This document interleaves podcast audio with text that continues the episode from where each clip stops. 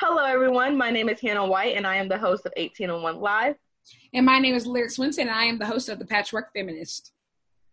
Together, we partnered in order to host a 24 hour podcast-a-thon to raise money for the COVID 19 relief fund.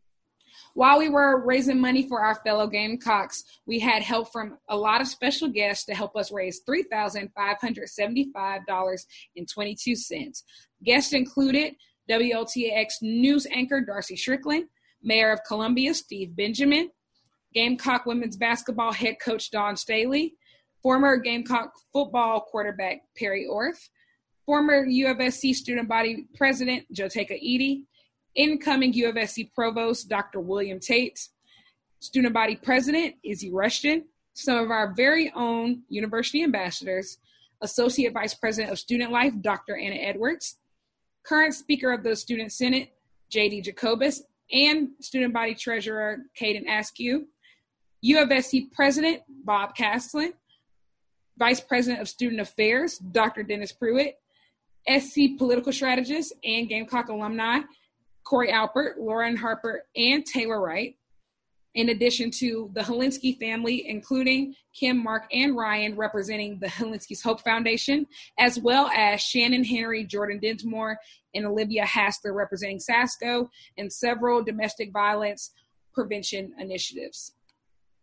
You can listen to us talk to a bunch of these guests um, via the Patchwork Feminist or 1801 Live, which is available on all platforms, including Apple, Google Playlists, and Spotify.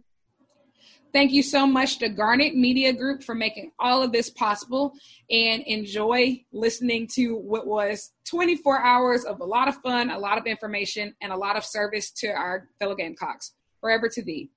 Go Gamecocks.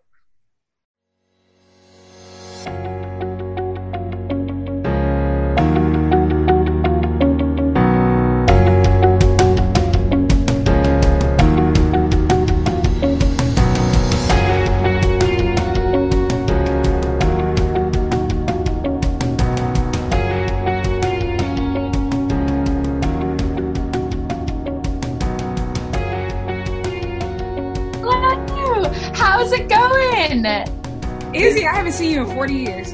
I know. I feel like I literally haven't seen you guys in forever. How are y'all doing? So long. I know. It's because I haven't been able to go to the hairdresser. My roots are getting dark too. It's, are you going to keep you know, it long? Um, we're gonna see when the next time I can go to a hairdresser is, and then we'll figure that one out. Yeah. Maybe it'll be look.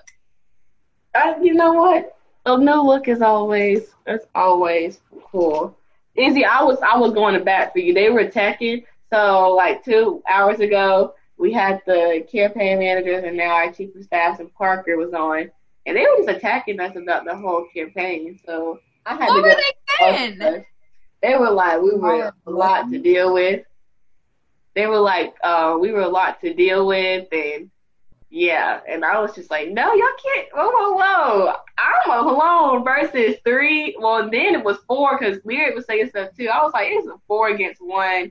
I'm gonna need Lyric. I mean, I'm gonna need uh, Izzy to be in here before we can even have a conversation. I just feel overwhelmed. Y'all are lucky. My power went out in the middle of that conversation because oh. I was literally like mid story, letting it rip about that night um, of the candidates meeting. Um, in my power. I won't talk about it. I don't even want to talk about it. In the journalism school, yeah, that night was rough. We've been, we've been through a lot. Um, but Izzy, uh, last time you were on the podcast actually got cut kind of short. Um, so this yeah. is the first time on the podcast officially as student body president. Um, a lot of people don't. You have been governing from Australia Right. So, what has that experience been like for you? I, I mean, like, there's always something going on. um, yeah, I know your sleep schedule is great. Uh, right. So, just yeah. something for you. So, okay, first thing I want to say is I think it's kind of rather ironic that I'm the first international student body president and I'm now the student body president from Australia. I think that there's a little bit of irony in that, and every time I think about it, I chuckle to myself. Um, but it's definitely been different. Um, for instance, I just woke up before this, so good morning to you guys.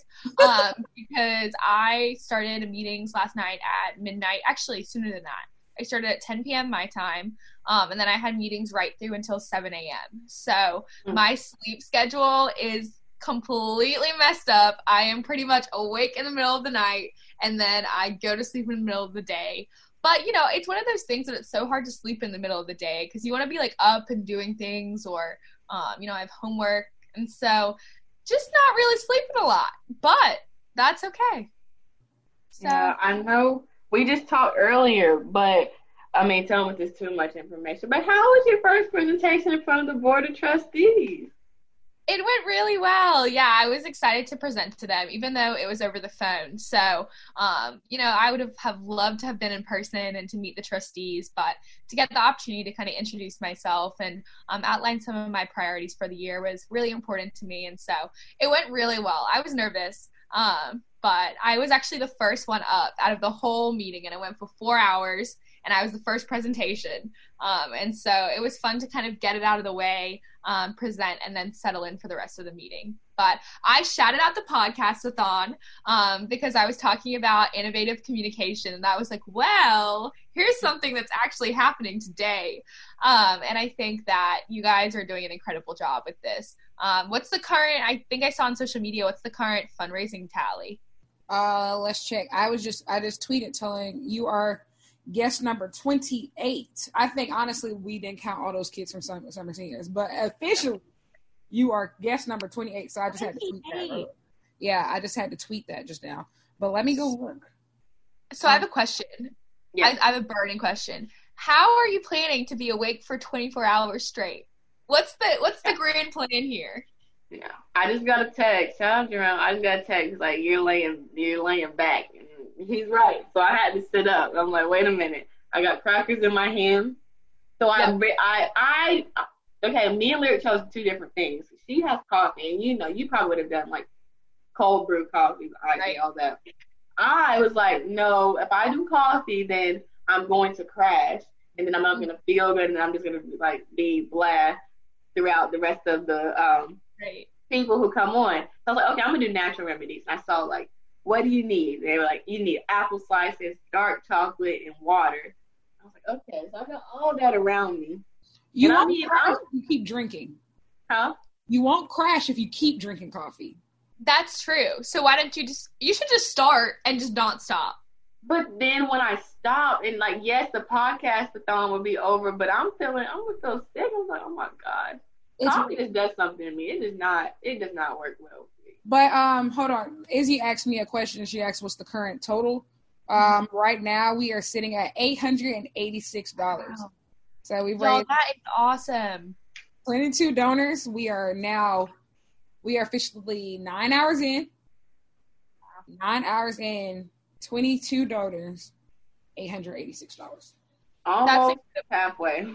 Yes. Yeah, you're getting there. Hannah, eat some dark chocolate and handle it. Yeah. That that dark chocolate is not working for her. And you can tell. What are you talking about? he is barely holding on. And I feel like it's like I feel like it's like the internet being like, oh, like if you don't drink coffee, just drink water and you'll stay awake. Like that doesn't make sense. Nor yeah. will it work. I'm not gonna lie to you. I died around I hour six and a half. I was dying. Um Really? Made, yes, like but I was crashing from the first cup of coffee. So I made a second cup, mm-hmm. and then I ate ramen, and I drank a glass of water, and then now I'm like back at full speed. So yeah, like, I don't know how you do this from your bed. Like I had to, like I'm in. I mean, I'm in the guest bedroom, but there's like a couch in here. But I, I knew if I was in my room doing this, I was just gonna feel a little bit too comfortable. Like, let me just turn over. I won't go to sleep, but let me just turn over. That's what I say in my head and then mm-hmm. I would have been out. And well, I'm not lying. I'm not laying down, and I stacked all my pillows. So as far as I can, I can't go back further. Right. You're like uh, up. Yeah. So like I have to sit up right. So like even though it's my bed and like plus my bed is made, so I'm kind of sitting on top right. of, and I have my computer propped up. So and so yeah, I'm in a decent space right now. So y'all are awesome you're gonna you're gonna hit a point of like delirium and then you'll just be able to go the rest of the time. The funny like, part that delirium is probably gonna happen when we're on the phone with like uh, Dr. Pruitt or Anna and I'm gonna be like Y'all gonna be talking some stuff and they're gonna be like All right.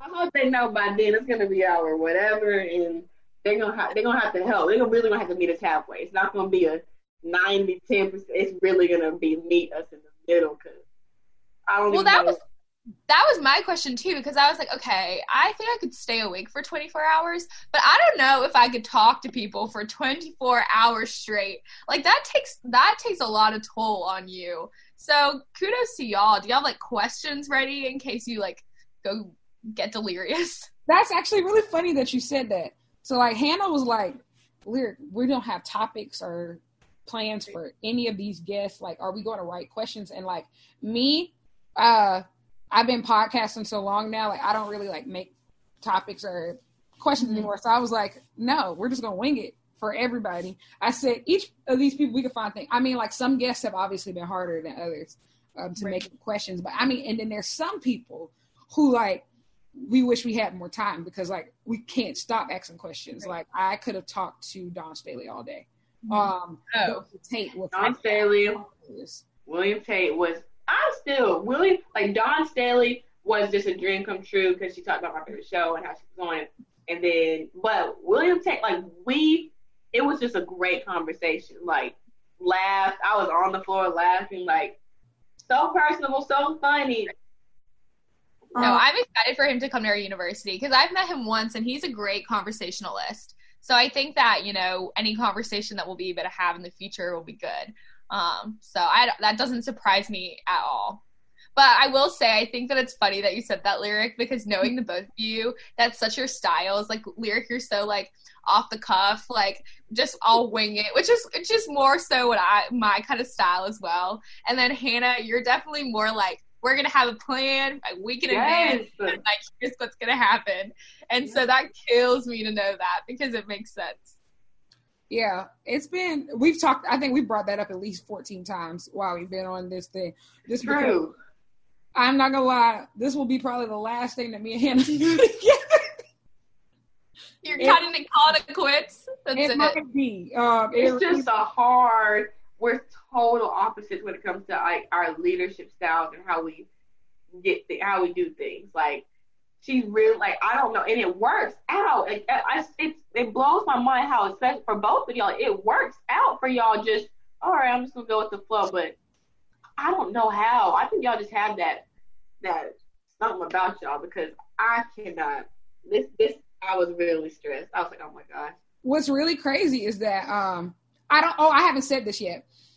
Then this is a testament to how much of a uh, it'll get done type of person I am. Uh so we didn't I didn't know how to like stream Zoom until yesterday. Clear. So listen, listen, listen. So Is I had to like exactly. first I thought I could do it on my own, so I tried to upgrade like my own account of my Zoom account to the pro, and then I found out that I I, I upgraded to the wrong feature, and that was fifteen dollars. So I was like, whoa! And then I found out the feature that I actually need is forty. And then like, oh my gosh! And then I'm I'm, I'm hitting up um, Sydney from Garnet Media Group. Like, does the university have an account that we can use that already has this feature, the streamability content? And then like she said, I'll work on it. And then we had to wait one day, and like Hannah's like, we need this link now, now, now, now. I said, pause.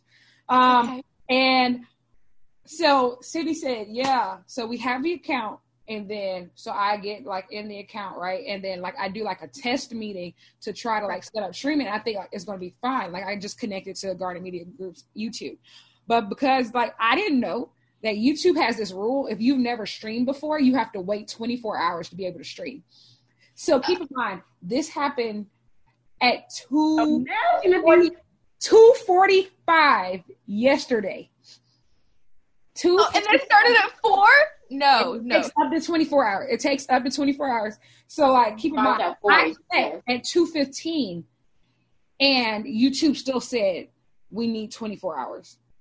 And like I said, I have until three o'clock. So I said I'm gonna check at three o'clock. And I was on the phone with one of my friends. I said, Hannah's going to freak out. I said, yeah. Yeah, you're glad. Yeah. said, here's the I'm so glad it's funny now. I had a I had a backup plan um because I had also tested like the Garnet Media Group Facebook Live account. So Right. worst case scenario, That's when you texted me.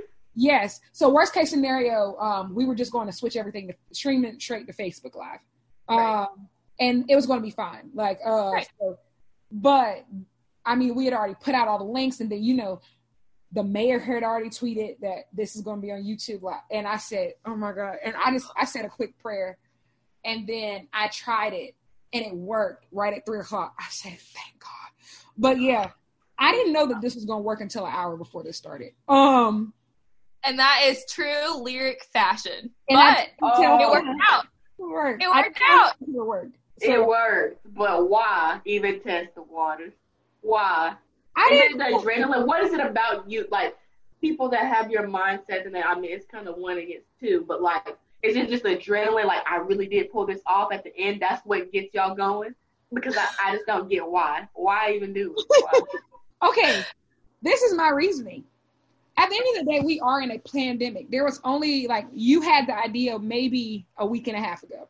hmm There's only but so much you can plan. So like when you were saying like you when you originally had the idea, I think Hannah planned for it. She was like, "All right, so you're gonna do this in June, right?" Or Yeah. like May, and like I said no. I said like one, I was thinking in like from a relief standpoint, people need this now. Right. And true. like two, I'm thinking like, not gonna lie to you, I'm a seer, so right. no offense, like this is my swan song. Like this is really my swan song. Last day of classes this is kind of like it for me. Like after this, all I'm doing is basically finals and then any work, like just Right. pure academics. Um, after especially like this week, applications closed for the Patchwork Feminist to find somebody to take the show after me. Like next week, I'm probably gonna shoot my last episode, and that's it. Like I'm done. So I knew that I didn't want to do anything during finals, and plus it's the last day of classes. So I said like this is the only day, like Friday going into Saturday, and so. And like the thing was, when Hannah gave me the idea, I moved. I just moved so fast. Like I immediately texted Dr. Edwards. I was like, "Hey, let's. We need to. I need to talk to you."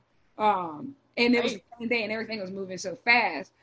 But so I mean, it's everything is already unpredictable. You couldn't plan for anything anyway, in my opinion. So I was just like, hey, it's it's worked out.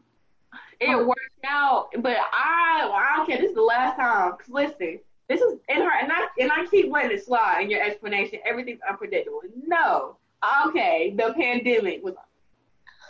Some people would say it was unpredictable how it would affect us this bad. We knew because I know everyone kind of knew during the spring break when everyone was doing whatever they were doing. Yeah, like coronavirus is a thing. I mean, it's not here, but it's a thing. Because even I went to Savannah. I won't lie, I went to Savannah. But that's not the point. That is kind of okay, unpredictable. It just happened how it happened. This, we knew we wanted to do this. We knew we wanted to plan this. Like, there's no, just because that's unpredictable doesn't have anything to do with this event. So, And I'm with Lyric. It's okay. I'm with you. I would I would have done the same thing. Did it get done though? Like literally, I, Period. I Maybe when you're Period. like, you have no, I don't know, like. Actually, I, I it might be about the adrenaline, honestly. I think it is. Y'all I'm like, like, like, I pulled it off. especially once like when Coach Daly came on that camera. I'm not gonna lie, I said I can do anything. I said, There is no ceiling. I am That's now a dangerous woman because I, I I mean like I think that I can do anything now. Like oh my gosh, and once That's- it's over, like Honestly, that's so impressive. I I'm jealous. I haven't watched it yet because I was asleep. But after this, I'm gonna watch it because if you can get Dawn Staley to come on a podcast, then you really can do anything. Yeah, I say our first. I mean, of course, we have a lot of people like coming up, but like our first, however many hours, I'm, I'm losing count right now, you know. But no, they have been pretty exceptional. I'm not gonna lie. From the students to Dawn to incoming administrator Dr. Tate, Mayor Benjamin, um, Darci, everybody, everybody. Y'all are killing it. Y'all are killing it. Who's your who are you most looking forward to coming up? uh, Look and see. I think uh, let me look at the schedule. um uh, Y'all like we have too many good people. Let me look. Uh, no, seriously, I think every single person we've been able to have on has like had such a different and interesting perspective. I really have really enjoyed all of them. Um, I mean, Hamilton, Jerome are after after you. Oh, they're so great. That's gonna be so Uh, fun. Yeah, that that's gonna be a time. That's gonna be a time. Oh, And then Shannon and Henry later. It's Oh, gonna- great. She's so great. I love um I love Dr. Edwards. Um and I think like she's one of those unsung heroes that really keeps everything running um in student life. Like she's behind everything that we hold near Oh, and yeah. dear. But some Yeah. people don't know who she is. So like I'm really excited for um people to like see her um and get to know her. Uh who else? Dr. Pruitt. Oh, Dr. Pruitt would. Love Dr. Pruitt. We still have um President Caslen coming up. Perfect. Um, two of my best friends, Mike and Zach, are coming on. Oh, that's so fun. That'll be good. At four a.m. We have the host of another podcast called Weight of the Eight. They um are coming on um tomorrow. One of and oh, I'm really excited for the block of Corey Alpert, Lauren Harper, and Taylor Wright. Um, No, are they coming on together? Yeah. Oh, that is a that is a triple threat. That is Yeah. gonna be so great.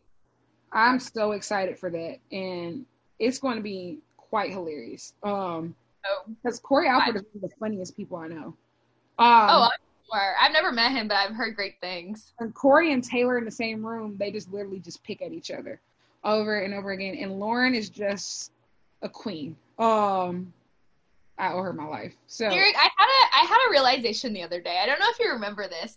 Do you remember the time? I don't even know when it was. I just remember Taylor was student body president at the time, so I guess it was like two years ago. Mhm. And we went to his apartment in Granby, and there was like a bunch of people there, and y'all just like fought for like four hours you in front remember of all your friends. Do you remember remember that? He kicked me out. Yes.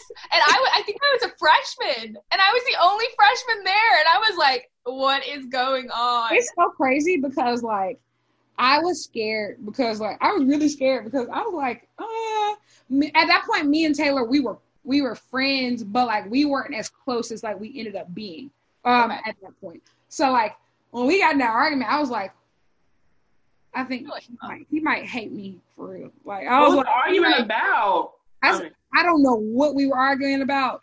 I, I can't tell you to this day. Um, it was one of those days that Taylor Cook.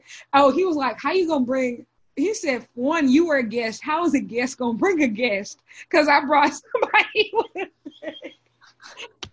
And then- And then I think Peyton Moore brought me, and I was just some random freshman. And then somebody else brought somebody else, and so I think it was supposed to be like three people, and it ended up being like eight.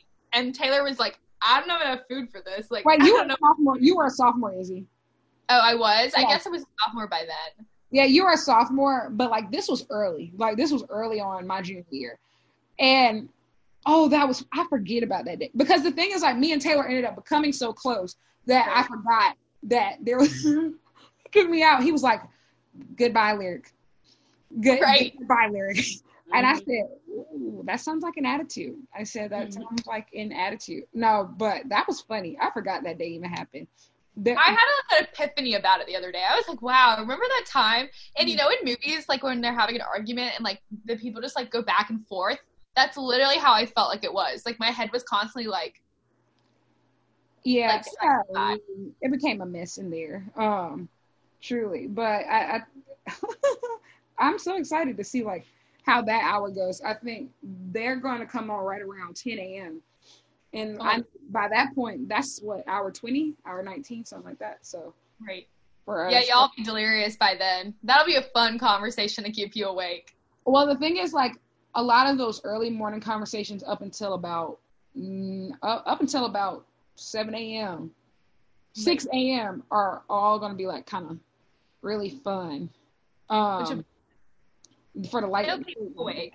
Yeah. So I'm Anyway. excited about that. That's awesome. You guys are so great. I'm really proud of you because this is just like I when Hannah was in our meeting and she was like, "Okay, so we're going to be doing a 24 hour podcast-a-thon." I was like, "You're doing what? You're doing huh?"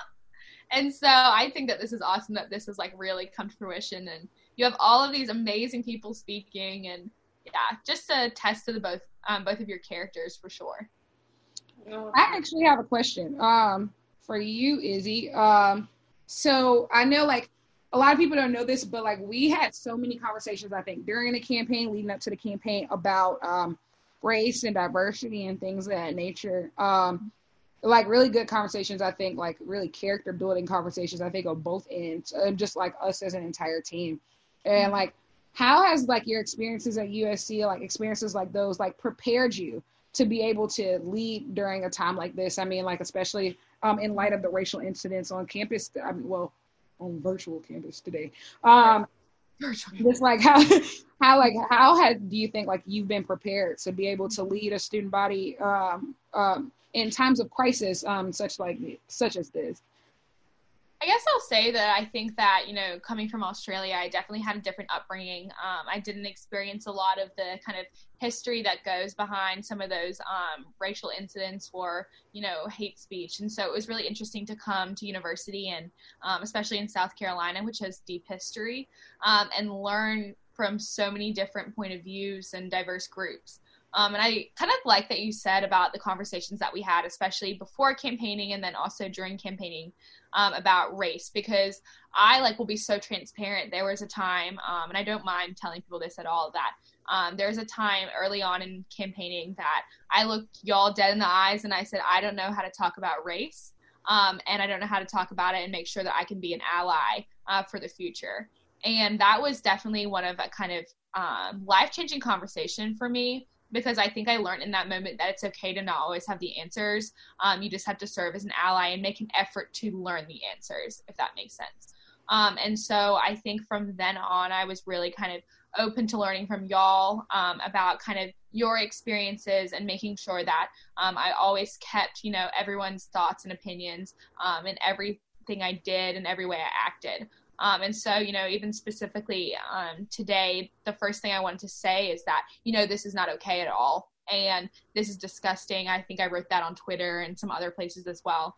Um, watching the video, I felt for AAAS with every bone in my body. Um, you know, I might not have been in that room and I might not have experienced what that feels like. Um, but I am here to be an ally, and I I know personally in my own core values that that is simply not okay. Um, and so going forward, I just want to continue having those open conversations with people, just like we are now, even um, mm-hmm. because you know it's okay that I'm not an expert. You don't have to be, um, but it's you just have to make sure to keep going and keep learning every single day um, so that you can continue being that ally in crisis like now um, or even i even often think about the pandemic as well that this is definitely an interesting time to be leading a university i'm sure hannah can agree with me on that one and i think that i'm um, just making sure that you know, bringing um, kind of inclusion and equity into every conversation um, is really important. So even ensuring that, you know, when our students, if they do, um, depending on what happens in the fall, that we have health services that uh, support minority groups as well, um, and making sure that that is a topic of conversation that comes up um, in every decision um, that the university makes. Yeah, I would just like to say, and this is just, I would have never thought, but the group i am so lucky to be in this group of execs um even today with the whole incident like and I'm, i was trying i hope some i don't know if anyone noticed but i was trying to still stay in tune but then still figure all of this out. And i mean yes i had to step off like five minutes to take the call but even just after that getting messages from like each exec and it's weird because you guys all did it in like separate individual texts. So like oh, you, dedicated, yeah. guest, and I'm just, I mean, that's kind of blessed because I, if I would be honest, um, I didn't know how it would look like. I mean, again, like, I mean, I'm the only black one in in the group, and I didn't know like you guys would even understand. I knew it wouldn't, or I hope it would have been like malicious intent or anything, but I didn't know you guys would be able to even understand to where is it like a big deal or they just brush it off or if I feel like my voice is included, or if I speak up for the black community, will y'all just push it to the side or not? But I can truly say, like, you guys, no, you guys are above and beyond allyship. You show that day in and day out, um, and then just friendship, and it makes this job, it makes what we do so much easier, especially during this time. Um, during the pandemic, I don't if if if there was something uh, slightly off about like our dynamic, like our team of four, I don't think I would have been able to do it. Like it's slightly off. Like it was just it would have been it would have been the tipping point to where it's like you know what, right? It's cool. It's cool. It's above me. But that has really been that has really been the, like my route in a sense to where it's like okay, like I know I have them to rely like on, and they have me, of course, and that's how it works. So. I know I even texted you um, earlier today. I think I texted you first if you were okay. Um, and then I was like, don't worry, I got it because I knew you were on the podcast. And so I wanted to make sure that you could give this all your, you know, effort and time. Um, and on the side, we were quickly writing a statement and making sure that we could respond in a timely manner to the student body. Um, I think that's something that, you know, Hannah and I have talked about consistently and also the other execs is that we want to make sure that we have um, a voice behind, you know, every event that occurs because I think it's important to show the student body that we're behind them um, and that we will fight for them and make sure that if something is wrong or something doesn't sit right, um, that you know student government is there to support them. Um, and that's why you know we wrote the statement so quick. Um, i was actually asleep at the time and I get this like frantic FaceTime um, from Hannah O'Toole who's like, you need to wake up. And I was like, all right, good morning. Um, and so I jumped out of bed and um, I jumped out. Of, luckily I had her on emergency bypass. Put, put your friends on emergency bypass, everybody. Um, and I jumped out of bed and, you know, started making phone calls. And I think it's so important that, you know, throughout the year, you can expect that student government will be doing that um, we'll be making sure that we fight for our students in every situation and um, we're there for them. Yeah, and then I talked about it before, but even just the collaborative effort, like it's times like this where it's, it is unfortunate. Like it's unfortunate. I don't. You'll never understand, but that show how we come together still. So I have never I don't know if A's listening or whatever, but I'm still like in the U of SCG. Like it's like one of my things. I don't do anything with it, but it's just one of my things. I never logged out of it, and I just get the notifications still. And so seeing like different organizations like post the statement that we created, and then us reposting other um, organization statements. Um, even I don't even know if student government specifically reposted the AAAS, but we should. They but did, still, yeah. Okay, perfect. Yeah. But yeah. even that, like, I know we were um, in collaboration or we were in like mess group chats with Tanea, which she just was on here before you. So right. she was on here with summer seniors. And then as well as I saw NABJ reposted the statement. So and then of course um, Reagan was commenting under like AAAS's post, like just things like that. It's like we do like it it is a family and that yes there are outliers and it's our job to figure out who they are. Dipping in the bud is not okay, but also at the end of the day, like be there for each other. So that was right. cool for me to see. I was like, wow, like everyone's on the same page. A lot of people on the same page. Like this is wrong. Right. Because I know even we were like, okay, well, we're going to release this statement and you're going to release this statement. So, like, let's make sure that they align and let's make sure that we're collaborating to ensure that, you know, we have, you know, the same um, values and the same opinion on this because we did. Um, and that was also something that I thought was really kind of um, you know, if you could say something that good that came out of it, um, is that I was thrown into a group chat so fast um, with members of AAAS, and we were all talking about um, how horrible it was and that we were there to support each other. Um, and I think that in times of darkness, I think that the Gamecock community is always found to be pretty resilient um, and often, you know, by kind of come together a little more than they would any other time, which, you know, is hard, but um, definitely a test of our character and a test of our university spirit. Um, I think that like I think I've just been able to like see both of you grow as leaders, like, um, but especially you, Izzy. Like I've just seen you become so much more confident and outspoken, and just like one creating a platform for yourself and like a set of values and like really sticking to it. Um, because there's a lot of people like I think a lot of times like as seek leadership positions, but like once they get it, like it's hard to walk the walk. But like you really have been walking the walk. I mean, I'm so proud of you and everything. Like you speaking up, like you know, because I mean, like in situations like this, it's expected for Hannah to speak up, uh, just right. because like you know she is black. I mean, and I mean, I've been a member of AAAS and she like started school, but um, I think like seeing you step up um, and just being like so vigilant um, and fighting on behalf of students, fighting with students. Like I, I mean, and I mean alongside students. That that's a better way to say it. But alongside right. um, our students, I think has been just really a pleasure to watch. Um, see you grow. But um, like the two of you have such different things to offer to the table, so I think it'd be beneficial to share. Like, how did um, you come about? So I mean, some people know the story, some people don't. So how did this? And I will be taking a 45 second bathroom break while y'all explain. My lyric, have fun. Okay, um, so I'll start. Actually, Hannah, tell your side of the story because then I think it's always funnier to hear my side um, of how this all began. All right, it's crazy because like we it used to be like clockwork because it's like this is how it goes. Like how do you like when you pitch? How do you how did y'all become partners? But I was coming out. Well, starters. Izzy and I met through ambassadors, so we're both university ambassadors. He's also presidential ambassador, and we're in the same cohort. And so this was my freshman year, her sophomore year. Yes. And yes. that's when we both became ambassadors. And so we've always known each other through that, but it was more of like just friendly, like we're ambassadors in the same cohort. We're gonna see each other every Wednesday, and then sometimes in the A lounge or um, whatever things that ambassadors are doing, banquet, whatever. And so that was really it. But fast forward, it's this past, it was in the fall, and I was coming out of biological anthropology. It was the day before fall break, and I had an exam. And I was like, oh my gosh, that was some people shout. Okay, that's another thing. Honors.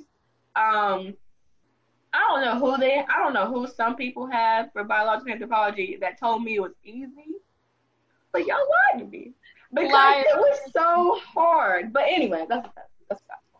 Um, I came out and I was like, "Oh, okay, that's over. Like fall break. I'm here. It's Friday. It's already three. I think I had a late class. It was already like three fifty-five. So I'm going. It was late in the day. Yeah. Yes, and I get a call from Izzy. I'm like, Izzy, like something must be longer. There, actually, if I'm going to be honest, this is the first time I'm saying this. I something told me you were going to say something about. I knew what I knew. The call was about student government right. and you running, but I didn't know it was about me too. So I get the call. Okay, she's probably going to ask me about like her running and like being on board. And I, um, so you call, you say, "Hey, how you doing? Good." And then you go into like your spiel. Uh, so I, I'm running for student body president. I'm like, girl, yes, yes, you're running. Like I and I probably like threw it around. Yes, we're running. Like we're running, meaning like I'm supporting right. you running. Like right. you know. And I was like, yes, I'm gonna wear your button. I'm gonna vote for you. Like I might table a little bit. I'm gonna see about You're trooper. But you know, that's it. And then it's like, yeah, yeah. So I'm thank you so much for the support. Like I'm running for student body president, but like I'm not running without you running. I was like, oh, that's crazy.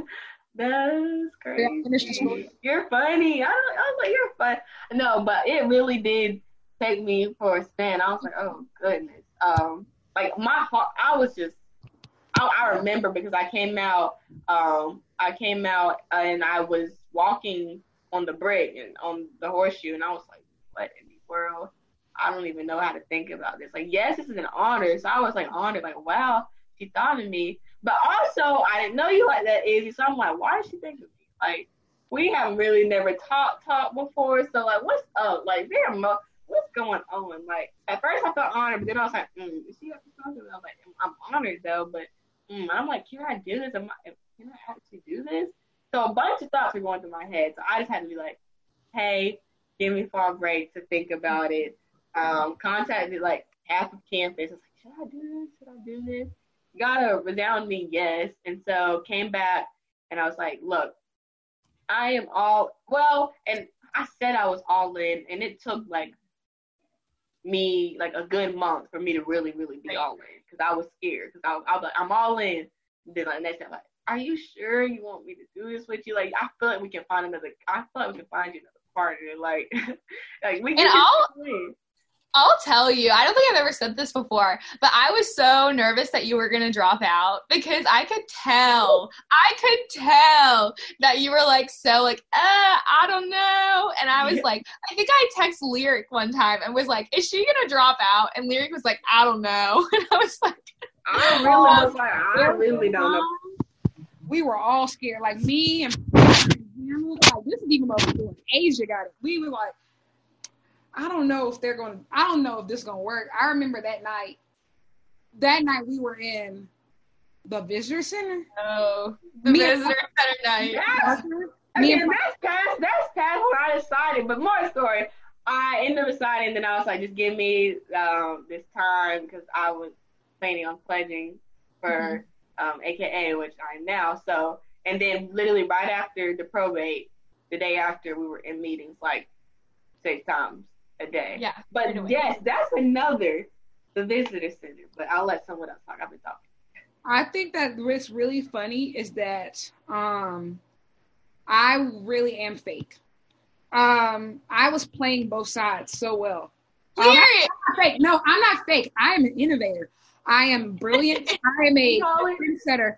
I am. I am absolutely because the thing was like, I am sitting like I remember me and Izzy had several conversations. I mean, starting in the summer, and then you were like, "I can't find a running mate," and then I said, "Hmm." I said, "Let's think. Let's let's look us up." I said, "Hmm," and then like we we said Hannah, and then it and then meanwhile like Hannah is like the closest person to me. So like when she calls me and she says, Izzy Rushing just called me, asked me to be to my vice president. I said, she did what? No. Lyric! That was, uh, you, like, you would not believe what happened. I was like, you would not believe what I got thrown with. I said, it was really Lyric's idea from the start. So. Said, Shut your mouth. Because here's the thing. I knew that. I think the reason why I think, I'll say personally, the reason why I believed in Hannah so much and that she would be a great student body vice president is because it wasn't a goal of hers. She didn't right. want it. Um, like it, she didn't come to college saying that I want to be student body vice president. Right. Um, like from the the very beginning, as soon as like I met her, she was vigilant. Like by the time I met Hannah, and keep my I didn't meet her until I think September of her September of her freshman year.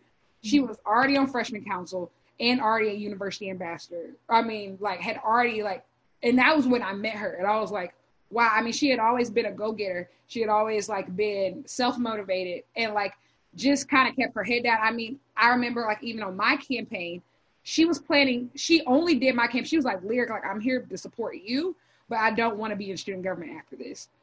And I just remember she was like, I don't want to be a student government after this, even if you win. She was just like, I just really want you to win, like, but I really don't want to be a student government after this. And I remember even like at this point, I think I was gonna, I thought I was gonna win, but I knew I said I don't even. For some reason, I didn't want her to be on my staff. Like I know she was telling. There was a point where Hannah said she wanted to be Secretary of Inclusion and Equity, and I said no. Like I said, like I would do everything in my power to make sure you're not uh, Secretary of Inclusion and Equity because I just felt like I said for some, I just feel like you can do. Not saying that it's a bad job. I love that job. I created that job. It was yeah, excuse me. Raymon's a killer. Come on. It's a fantastic oh, job, and I love it. Um, but I always felt like she was called like to a different, a higher purpose. Um, and so like once um, Sophie won, I remember I Sophie um, asked me my opinion as like she was like interviewing people, and like at that point there were two positions open for director of programming. So there were two directors of programming. She was like lyric, like I know you told me that Hannah was good, but she said like she was so great. She said I'm getting rid, I'm getting rid of the second director of programming um, position, right? Because I feel like it's a disservice to her to like even make her work with somebody else. Right. And so like that entire year she had just continued to prove herself, continue to take on more like was she I'm talking about like during the campaign, um, during the protest, I mean I was crying my eyes out all the time. Like man, me my being there for me, she was rushing AK Psi at the same time. I mean working at a state house. I keep forgetting that phase. I was like, what in the world's going like me and Hannah went through it that semester. Like we went through it. I mean, but she still kept adding on more responsibility and was doing everything well. So like at this point, and I remember I had a, I talked to Taylor because we used to. All, I was saying like, I think Taylor, I think Hannah might be like an exact, but I knew like, I couldn't tell her that. Right. Like, she has to, but I think that's why I couldn't tell her like, Hannah, you need to do this. Like, mm-hmm. um, so I had to kind of like trick her. And to, well, you did good. I mean, I know, brilliant, um, amazing. Um, but yeah, like I had to kind of trick her. So like when she told me, she said, "Izzy," I said, "Huh?" She did what now? I said, "What?" And I mean, and I mean, most people don't know this, but you were unsure for the longest of whether you wanted to run for student body president. Like you didn't know if you right. were ready, and you don't know if you were you didn't know if you were ready or if you were qualified or um, things of that nature. And I remember, so it was just kind of like a little um, finagling on both sides. And I remember I called Jenna Allen. I said, "I'm the last." I said, "I feel like I'm the last of a dying breed out here. Y'all all graduated," and I said, right. "I need advice." I said, "Like, I think they're both great." and I think they could be great together. I said right now I don't know how they're going to work out because I said they are too different. I said this is volatile. like I remember calling Jenna. I said Jenna, tell me what to do and I'll do it. Um, she right. said. Izzy needs to run for student body president. She said, "You need to get Hannah. You need to get Hannah. Get Hannah to run for student body vice president." And like she said, like literally, it's gonna, it's all gonna be fine. They're gonna be great. Lyric, I love you so much, so much. Bye that is so Jenna. That is like the perfect description of her. I, I love you so much, but she said Hannah's gonna be great. Hannah's awesome. Izzy's awesome. I mean, it's all gonna be great. It's gonna be great. It's gonna be great. You just have to make sure that they won. You just have to make sure. And I said, bro, what? Like I said, Jenna. Um, and if you know Jenna Allen, you know exactly how this happened. Um, That's exactly how she would have said it. Exactly She'd be like, "I'm on a beach in Maui. Bye. Like, see ya." Exactly. And so I kind of, yeah, I tricked Hannah and I made her think that I didn't know what was going on. I knew exactly what was going on. And like I would slightly nudge her during the time I said, I remember one time we we talked for hours and hours. She came over here. We had like a sleepover. I mean, we talked for hours and hours about it. And I just like, I mean, it's your decision, but I truly think this is what the Lord has called you to do. I pulled out scriptures and sermon. I mean, like no, I laid it on thick. And I know the Lord did put it on my heart. He did. But I, I, I my role well. Um, but they're like both of you. I, I ain't gonna lie, me and Parker were scared for a minute. Cause like after the visitor center night, yeah. No, I was, scared. I was, I was scared. I was, I was like, I don't know. I just can't. I was scared. Cause I, I told you this before. Izzy, there was some times I was like, I didn't know if we was gonna make it. Cause I was just like, she's not getting it. I said she's not getting it. Like I said, she's. When did it click? Because when I tell you, it was such a like, oh, this is our president. But Hannah was also president. the problem as well. I was a problem too, but like it. But mine was more of like internal. Izzy was more like her leadership like went out of the roof, like transition during I don't even know what happened, but like it clicked. Like you were always a leader, but I I, I was still struggling to see like okay like president. And then right. something happened. I'm like, bro, there's no one else. Like, this is our president. Like, like no, I, I, I forgot the night that it clicked. I said, Izzy.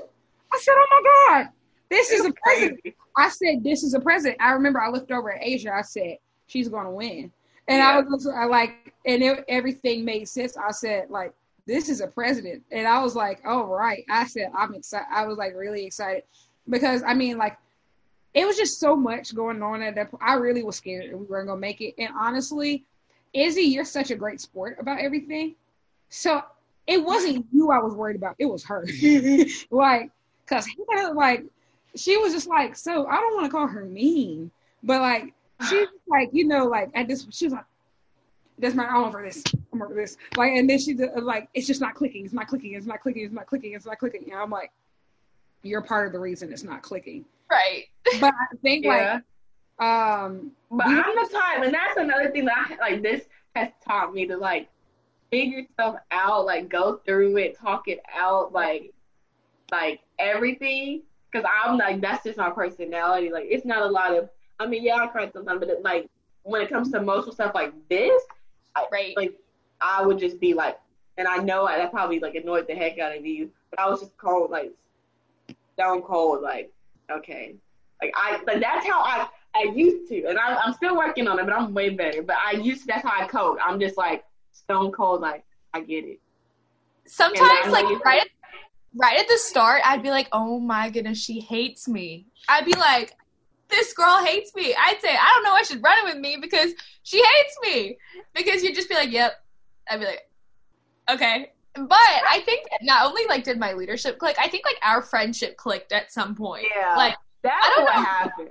And you know the crazy thing, y'all like y'all had started clicking a little bit before, but y'all didn't really click until I think that first night. the candidates meeting. So the candidates meeting, and I think yeah, yes. Um, I never see y'all on page, and I I really had to like. I was reevaluating, and then I remember I woke up that when I was talking to y'all, I said, "Okay," I, I said, "Okay, I think we can work with this. I think we can work with this."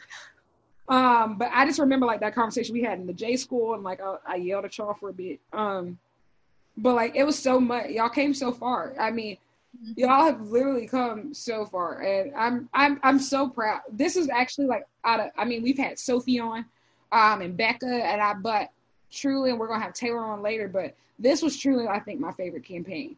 Um, a lot of the conversations because I think like I think, and me and Sophie can both attest to this. I think like last year, things were happening so fast. And I think that we never had a time to sit down and really talk um, right. until like until like except for before and afterwards. Like I'll talk mm-hmm. about like what happened, some of the things that were happening. But what I really loved about Envision is that, and I mean, I was involved on Surge, but I was mostly involved in the Treasures campaign. Like I didn't get to like be on like those internal, like you know, late night meetings and things like that. But what the coolest thing about Envision was that we really took the time and like and paused and like we would have those difficult conversations and it was hard like i mean like it was really hard and i mean like there were times i know feelings got hurt um right. i know people's feelings got hurt there were tears um i i myself i remember i locked myself in the stairwell did that first night. I remember that night. Um, I because like I was so I was like I'm I said I'm going uh, like I just took everything. I internalized a lot. But I mean like Izzy like you you cried and then like Hannah would cry. And then I remember I said I'm tired of everybody crying by themselves. I said if we're going to I said if we're going to cry if you're going to cry cry together because I'm saying I'm sick of. I don't think I ever, and that's another thing. I don't think I ever cried like in front of like everybody. She did. One that's just one thing. It's like I, I think I distinctly remember a time that you were like, Izzy, you won't cry in front of Hannah. Hannah, you won't cry in front of Izzy. Just cry in front of each other. And I was just like, well, you're not I, wrong. I'm so sick of y'all calling me and saying that nobody understands what you're going through. And literally, the only person that understands what you're going through is sitting right next to you. I literally, I oh that day I was hot. Like I lit everybody up for. I lit. It, it, I lit y'all up. And I was just like, I'm so sick of this. Like I said, the only person who truly 100% understands you is sitting right next to you. And I mean, like, we, we, we, we, we went through so much. I, I, words cannot express how proud I am of y'all because, like, I don't think y'all realize, um, like, I was on four student government campaigns, but being able to have those conversations and right. be vulnerable, uh, that's so rare. Because uh, I think a lot of times people just work together but I think uh, what I told y'all at the beginning of elections, I said like one, we knew that vote, voter turnout was going to be low, um, lower right. than I mean in recent years. So one thing I always said is you're not running against any other candidates. You're running against student apathy. Um, right. And so like you're not running against a can like you know your opponents or anything. You're running against the students who just don't care. Like you know like students who like you they don't want to vote. Like they don't think that voting is important. And I think like they don't want to vote for people who look like they don't even love each other. So right. I mean, how are you, like how can you love them if like you don't even love each other? So I think that people really were, were able to see the relationship between y'all and really was like, I can follow those girls and like they look like their team. Um, they look like a united front, and that's how y'all have presented yourself ever since. I mean, and then adding on the boys, y'all have really presented yourself as a united front, and I and it shows. I mean, like I'm so proud of student government already. I'm kind of sad I won't be able to be a part of your administration. Um, but yeah, that's just my rant. I'm sorry that was a lot, but no, I think one thing I'll say is I think that Hannah and I walked into campaigning like the two weeks of campaigning. I think we walked in as friends and we definitely walked out like a very cohesive team. Like I could almost answer her what like her sentences, she could answer mine. Um, I knew what she was thinking before she even said it, and I think it was vice versa as well. And I think that that's why we've been so strong right after right after the bat of winning. Um, and then adding in the boys as well, we are a really strong team.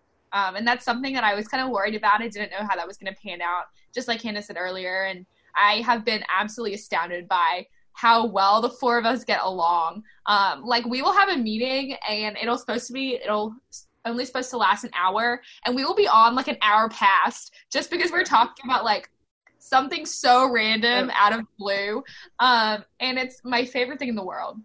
Yeah, and then we hang up and then text. And that's another thing. I was like, are these gonna be people to where like it's just business is business and then I have to text like my other friends like about the business, but you know, but it's like I like literally what happens stays in our circle because it's like it's business and then even after hours, y'all are the people that I'm going to to talk about the business. Even if it was a good, bad, whatever it was, I'm like, even if it's something crazy and I did maybe I don't know something happened, I'm like that was kind of off and like I don't have any. I would text y'all like, "This is crazy, right? Am I the only one, or is this going like what's going on?" And like just to have y'all to like we all can relate. We're all like, and I was scared. I was like, "Am I gonna be able to relate?" And I literally can relate to y'all. So like y'all are there's everyone. It's so funny. Funny, Every, like so funny.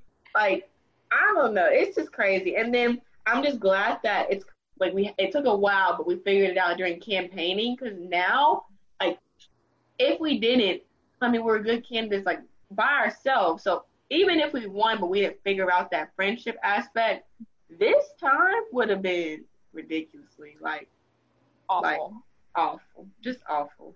Because I know like a lot in this time, like we have to like arrange our text because it's like different hours. But even if it's like you sleep or I'm sleeping, we text. We still text. It's like, are you okay? Or like, do you feel like this sucks too at times? And you're like, yeah, it sucks right now. You know, things like that. And just talking each other through it and encouraging each other. Like, if um, again, I don't know where we would be. I don't know if we would have a vice president or if I would be in this position no. if I didn't have yeah that that. I think one thing I think one thing I'll say is like you and I are so, and I think Lyric, you're like this too, that like we don't like to kind of show weakness by any means, if that makes sense.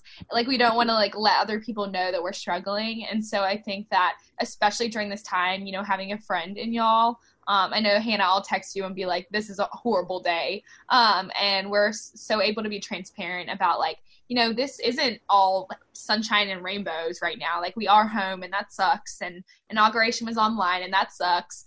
Um, but just being able to be like, yes, it sucks. And yes, we're sharing kind of the same disappointments, but we're still working and we are seeing kind of like the bigger picture and everything. Um, and so just having like a friend or even with the boys as well, um, being able to talk like openly about what's disappointing or what's going on and um, kind of having that like open dialogue has really helped me because I don't feel like I'm alone at all. Um, I feel like, you know, we're all in this together and we all obviously want to be on campus, but we can't be.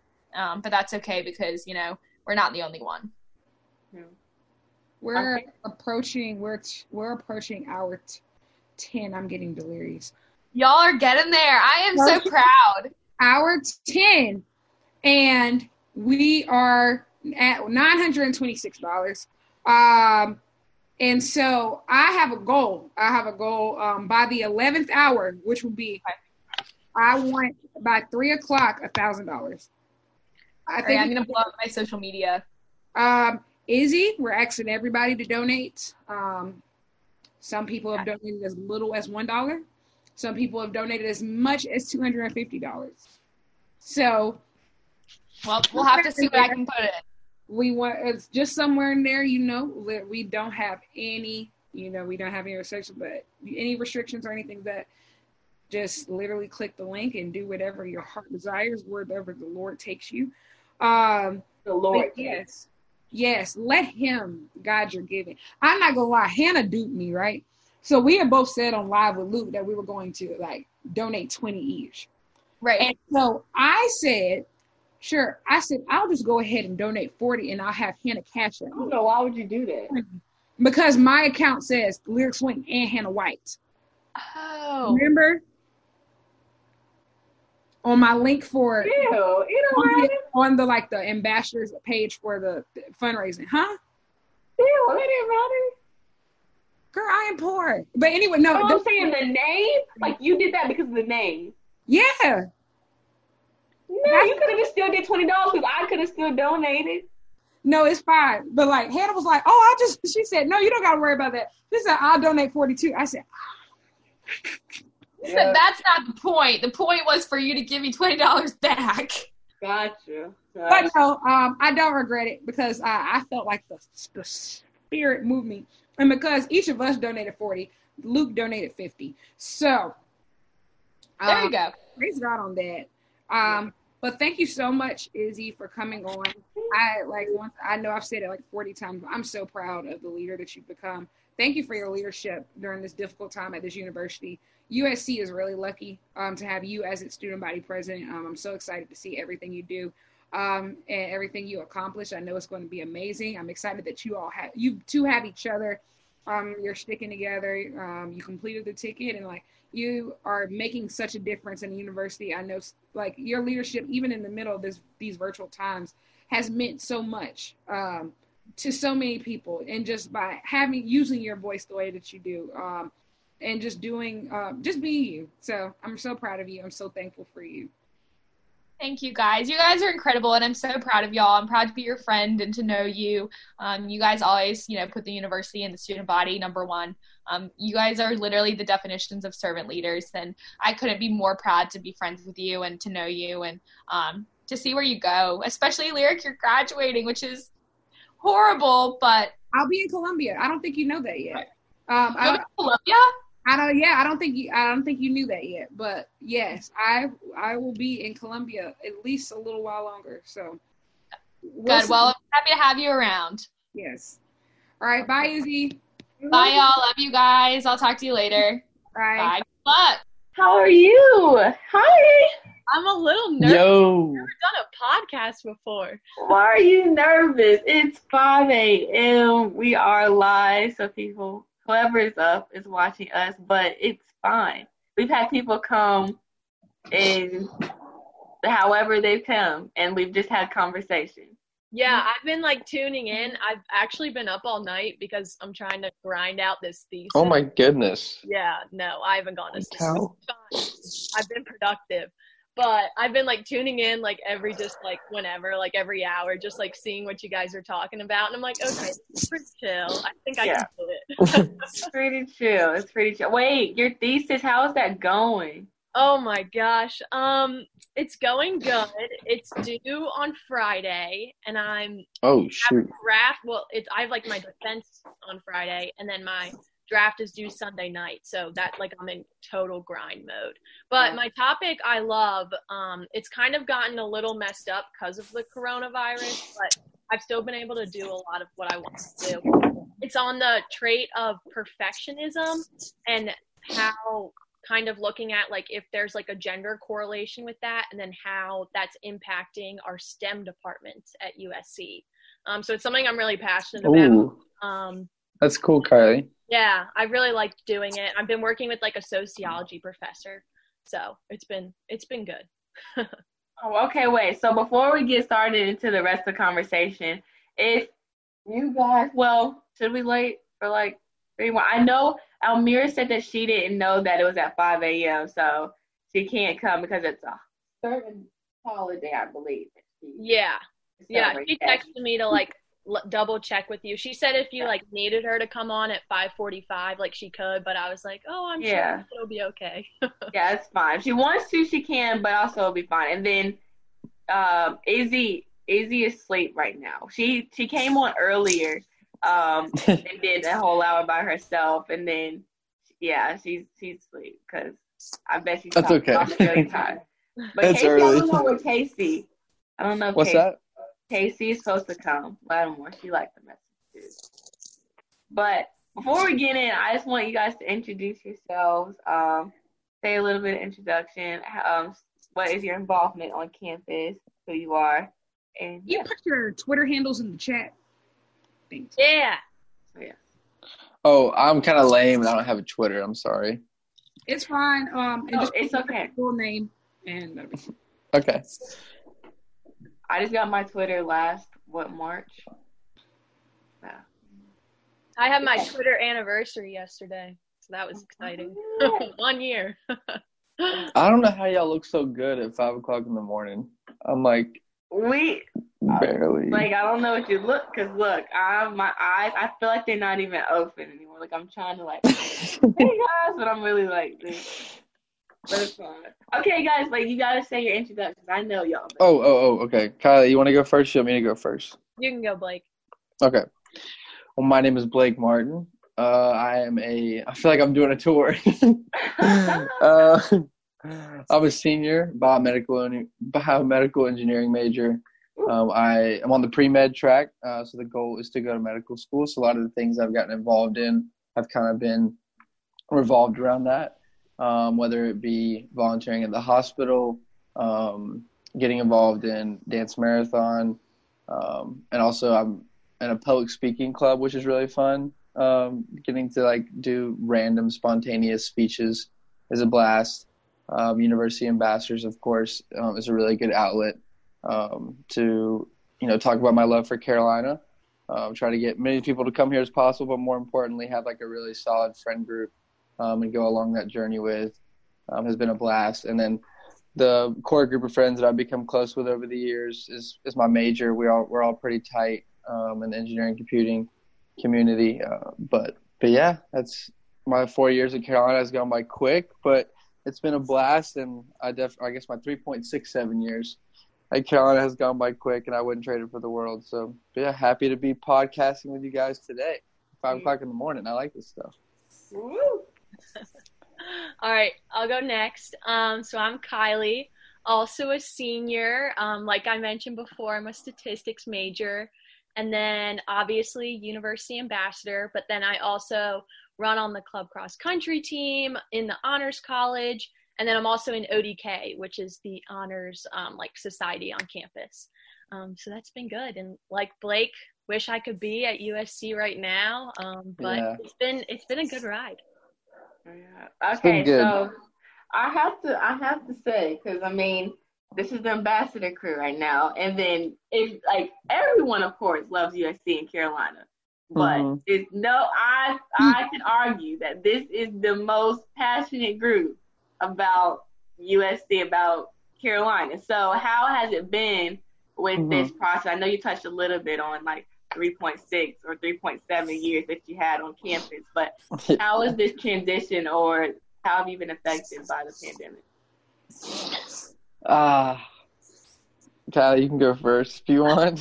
I still gotta process it. Um, I think the hardest part for me, and I'm sure it's probably the same for you, Lyric and Blake, just like being a senior, I feel like it's been really hard to get closure on things, which has been Mhm. kind of frustrating. And so it's kind of weird because like now I'm back home in Maryland, and I feel like I didn't get a lot of those goodbyes or like a lot of those like final senior moments that I was looking forward to. So like that's been really really tough. Um, but also like I guess in terms of like the tour world too, we've been giving like virtual tours, which has been interesting to do. Um, it's kind of neat that we still get to like talk to prospective students that way, but it's just been rough, I guess, like from a more personal standpoint, not getting like those final like ends, like like those loose ends tied up, and like getting to like say goodbye to everybody. So that's been hard for sure. That was kind of depressing, but yeah, that's how I feel. Honest, honest. No, I, I agree a lot with that, Kylie. Um, I think closure is a good word to describe it. I think, and I think like anticipation is something too. Like I was so looking forward to like the senior banquet banquet with ambassadors, like my senior design presentation for engineering.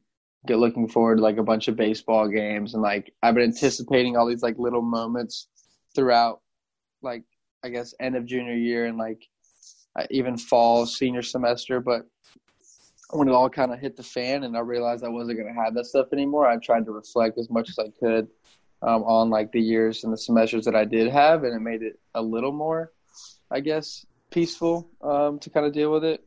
Um, but it's definitely been tough, especially everything with graduation and Caslen holding out and trying to give us a date um, has been pretty nice because uh, a lot of schools they pretty much canceled theirs already. So that's nice. Hopefully that's like the one because that's like the one big event that every senior looks forward to is graduation. Of course, like walk, walking across the stage, seeing your family afterwards. So, um, but yeah, I would say the people, like most importantly, you're probably been the hardest because you can't see them anymore. Um, like you can see your close friends and your roommates if you have them, but of course, everything with social distancing and quarantine keeps everyone apart, which is super sad. Yeah, I think, and I know you mentioned graduation. I'm not sure, Tyler, are you planning to come back too for graduation? Yeah, definitely. Whenever it is, I'll like be there.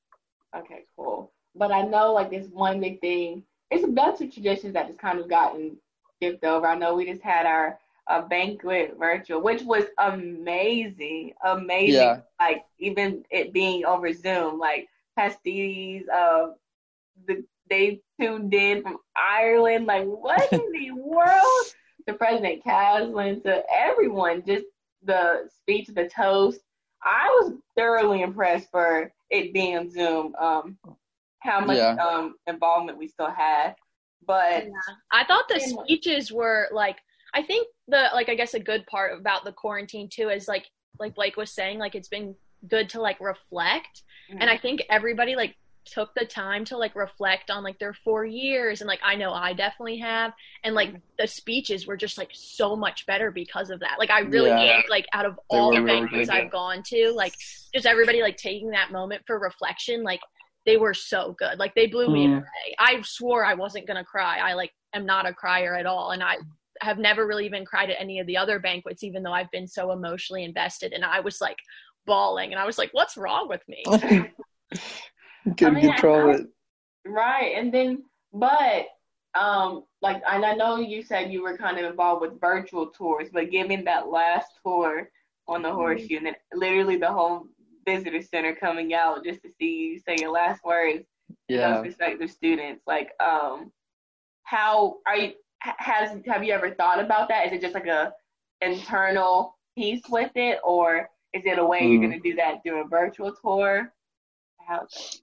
Uh, I, I it's super. I've been doing some virtual tours too, and it's super hard, of course, to replicate like a physical tour from a virtual tour. And, and I have thought about it. I'd be I'd be lying to say if I didn't think about it. Uh, especially, I remember right when it when the coronavirus happened, and I remember we got our spring break like extended. I remember one of the first things I thought about was like, I was like, oh my gosh, it was like the last tour I gave, like I'm pretty sure it was crap. Like I don't even know if I did that well. Uh, so that was like one thing I thought about, and then I was like, we're probably not going to go back. And the fact that I, you know, I couldn't have that moment of like the VC coming out and like my friends and uh, meeting me at the top of the horseshoe for the conclusion is definitely really sad. Uh, but but yeah, I don't know. It's it's definitely it's definitely sad. Yeah. I don't know if I'll come peace with that part. Yeah, yeah, I understand. But you guys were all both involved in so many different things. So even how um, this is going back to the basics of, and of course, I feel like all ambassadors, they're ambassadors because they're involved in different things. They're student leaders just all around on campus.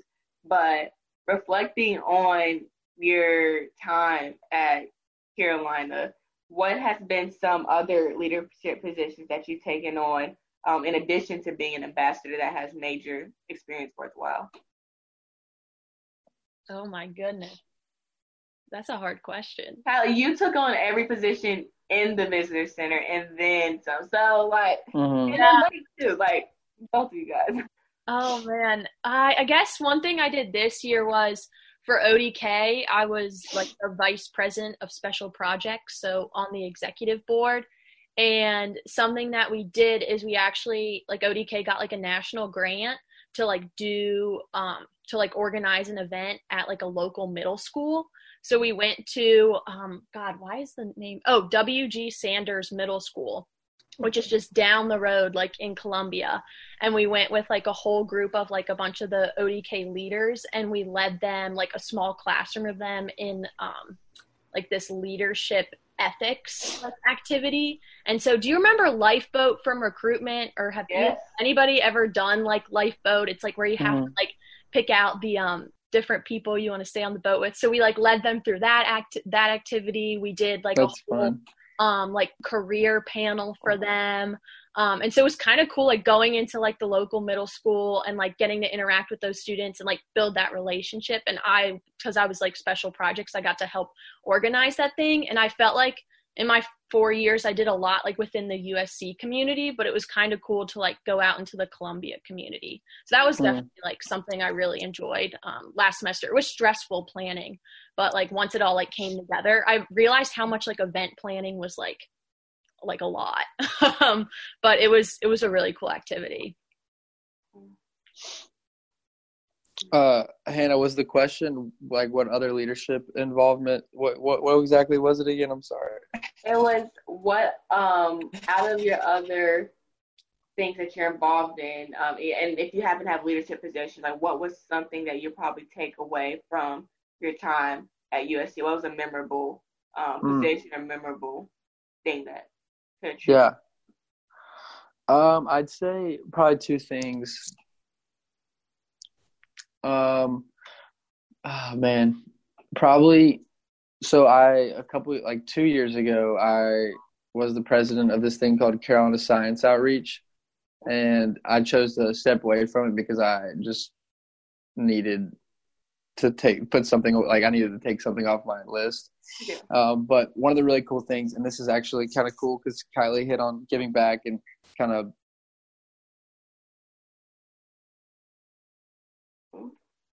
he's gone Oh, oh no! I think he's probably gonna try to come back in soon.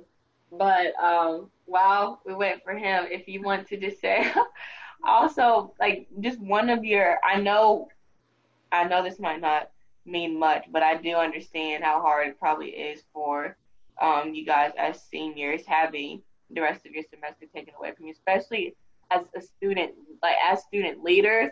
So not only like did you just go to the school and go to class and go home, but like you really invested time. Oh, he's coming back. But you really invested time and effort into growing the university, making it better, and then getting twofold any and everything you can out of it. So um, I do like my sympathy and empathy goes out to all of you guys. But you're back, Blake. You're back. Yeah, I'm back. Sorry, I don't know what happened. I don't know what happened. I think my headphones sometimes they like they're like Oh yeah. I don't know something's wrong with them. Some of the buttons accidentally press or I don't know something weird. Um, but I was just gonna say with Carolina Science Outreach, uh, it's pretty much like a of course an outreach program for um, elementary and middle schools, and we would go to different schools in the area and do like science demonstrations and experiments just to kind of make it cool to want to do science and like STEM related things. Uh, just because it's a lot of times people shy away from it. If you don't really gain an interest early in a field like that, it's really hard to gain an interest later, uh, like in high school or in college. So uh, we would just do like super cool, like Bill Nye, the Science Guy type stuff. Obviously, we're not as cool as him, but uh, just getting to interact with the Columbia community was a lot of fun, and uh, even like of course you go to school with all these you know twenty thousand or twenty six thousand whatever I don't remember the number right now of, of college students, but of course you're also in the area with you know tens of thousands of you know middle school and high schoolers too. Um, like we are in a bigger city, so getting to take advantage of that was a blast. Um, interacting with them and their teachers and stuff that was really fun. Um, and I'd say another one that was really had a, had a big impact, and I wasn't really expecting it to, um, was probably the past couple of years uh, in the public speaking club, because like I saw myself grow in that, um, and I also saw like a lot of people come out of their shells over the years. Like we'd have some people come in like English isn't their first language, particularly in the engineering department, because we have a lot of like TAs and even grad students that um, are from like the Middle East or like East Asia, like they're from all over the place. So, uh, getting to interact with them was a, was a lot of fun and seeing them like go from being almost mute, like they would never talk in any of the meetings, to like joking and laughing and and really finding themselves and their personality. So that was really cool um, in the public speaking environment too, just because that is like kind of it's kind of a scary thing for a lot of people. Yeah, and then I had no idea you were involved with that. Sorry, Hannah. I just like every time I talk to Blake, I learn something new about him because he never talks about himself. And so I'm like sitting here like, what? I didn't know that. That's so right. Like, public, like I'm kind of I'm intrigued. Like, can you explain a little bit everything? So of course, public speaking, but then you talked about meetings. Do you go places to Yeah. speak? Do you speak in front of your the club, or how does it work? Yeah, so the club itself is called Toastmasters, um, and that's like a a world. Uh, I don't know how you describe that. It's like a it's like a world organization. It's not like a local USC thing. They have Toastmasters clubs all over the world, and there's a lot um, in major cities. Uh, and there's a lot, of course, that are kind of con- uh, concentrated near college campuses to get students involved. Um, but of course, if you think about giving a toast, like that's where the name comes from, like becoming a master at giving a toast. Um, but the way the meetings are scheduled, uh, it's pretty much anyone can come in the entire university. The Toastmasters Club at USC is uh, they have their meetings in Swearingen, so it kind of it's not very attractive for a lot of people because they might have to travel all the way over to Swearingen or they don't even know where it's at. So if they see it on Garnet Gate, they might not want to do it just because of where it's at. But the way meetings are set up, pretty much it's once. We used to have it once a week, uh, but we switched to once every two weeks this semester. But we have some jokes of the day, like you can tell a story, you can do whatever you want. We have a word of the day, so someone can go up. So we have like smaller activities if you're like trying to get your feet wet. So you can either tell a joke, and then we have another thing called the grammarian where you can say the word of the day and like use it in a sentence and everyone else tries to use that word in their speech throughout the meeting which is kind of fun especially if it's like a super like unique like very very odd word like trying to work it in your speech is is, is a challenge sometimes. Um, and then we have like a motivational thought or like some you know provoking idea of the day um, and everyone gets to kind of ponder and we discuss about it. And then after that we have slots for like people wanting to do speeches. So the first speech is pretty. It's called an icebreaker. It's pretty much about yourself. You can talk about anything you want, whether it be your upbringing, your likes, your dislikes, your passions. You know what makes you tick. So it's pretty much free game. And then speeches two through ten. There's kind of like a an outline for what things you should fo- you should focus on. Um, and it kind of gives you like a guide in our little handbook um, to show you like which speeches you know are working on uh, the punctuation or which speeches are working on hand movement or which speeches are working on organization. So you kind of get to do it you know in that way. And that honestly helped my tour out a lot too just because uh, whether it be being more punctual being more organized or like move using my hands is is more or is less as i should. Um, but yeah toastmasters is is a lot of fun. Yeah, I haven't been very. Um, sorry, I, I'm typically very vocal. I was trying to like um, sort out some of the fundraising stuff, but I've always okay. admired what y'all do as ambassadors. Um, I think that was always really cool. Like that's one of the only things like I never got to do. Um, I didn't even know it was a thing. I didn't know that university ambassadors was a thing until I was a junior, and I was like, it's a little late. Um, I just always felt like the stuff that y'all do is extremely cool, and like the the fact that y'all are so involved and like all parts of campus. And I think like it really adds like to the tours that you're able to give and the perspective Mhm. you're able to offer um, to prospective students. And I just always like really admired that. Thanks. thank you for that that's very kind yeah, I feel like I hear that from like a good good amount of people who are either like really involved with like dance marathon or student government. They're like, "Oh, like ambassadors is like the one thing like I kind of wanted to do, but like if you don't get plugged in like freshman or sophomore year like you were saying, like it's kind of harder as you get older, Mhm. but um yeah, it's it's good. It's obviously been my favorite part of being on campus. So, I think okay, so you know how we all use each other's jokes and stories or whatever, but what's gonna be the one joke slash mayor or story Oh. that you're gonna miss telling um, from your tour? oh, that's a great question. yeah that is a good question hannah Oh man, I'm like running through my stops in my head. I'm yeah like, so okay, humanities side of campus, uh, Russell. um Hmm. I can go first. Um, Okay. This is just the first one that popped to my mind, so I'm like, I'll just share it. So this is a story I feel like I tell people even just like not on my tour, but it's basically half of my horseshoe stop. I don't even point out half the buildings on the horseshoe anymore. I just kind of tell the story. But when I was actually tour training, my ambassador mom at the time, Taylor, kind of held like a little mini workshop for us out there, like on a Sunday afternoon. Um, and we walked around campus and we were practicing our tour stops.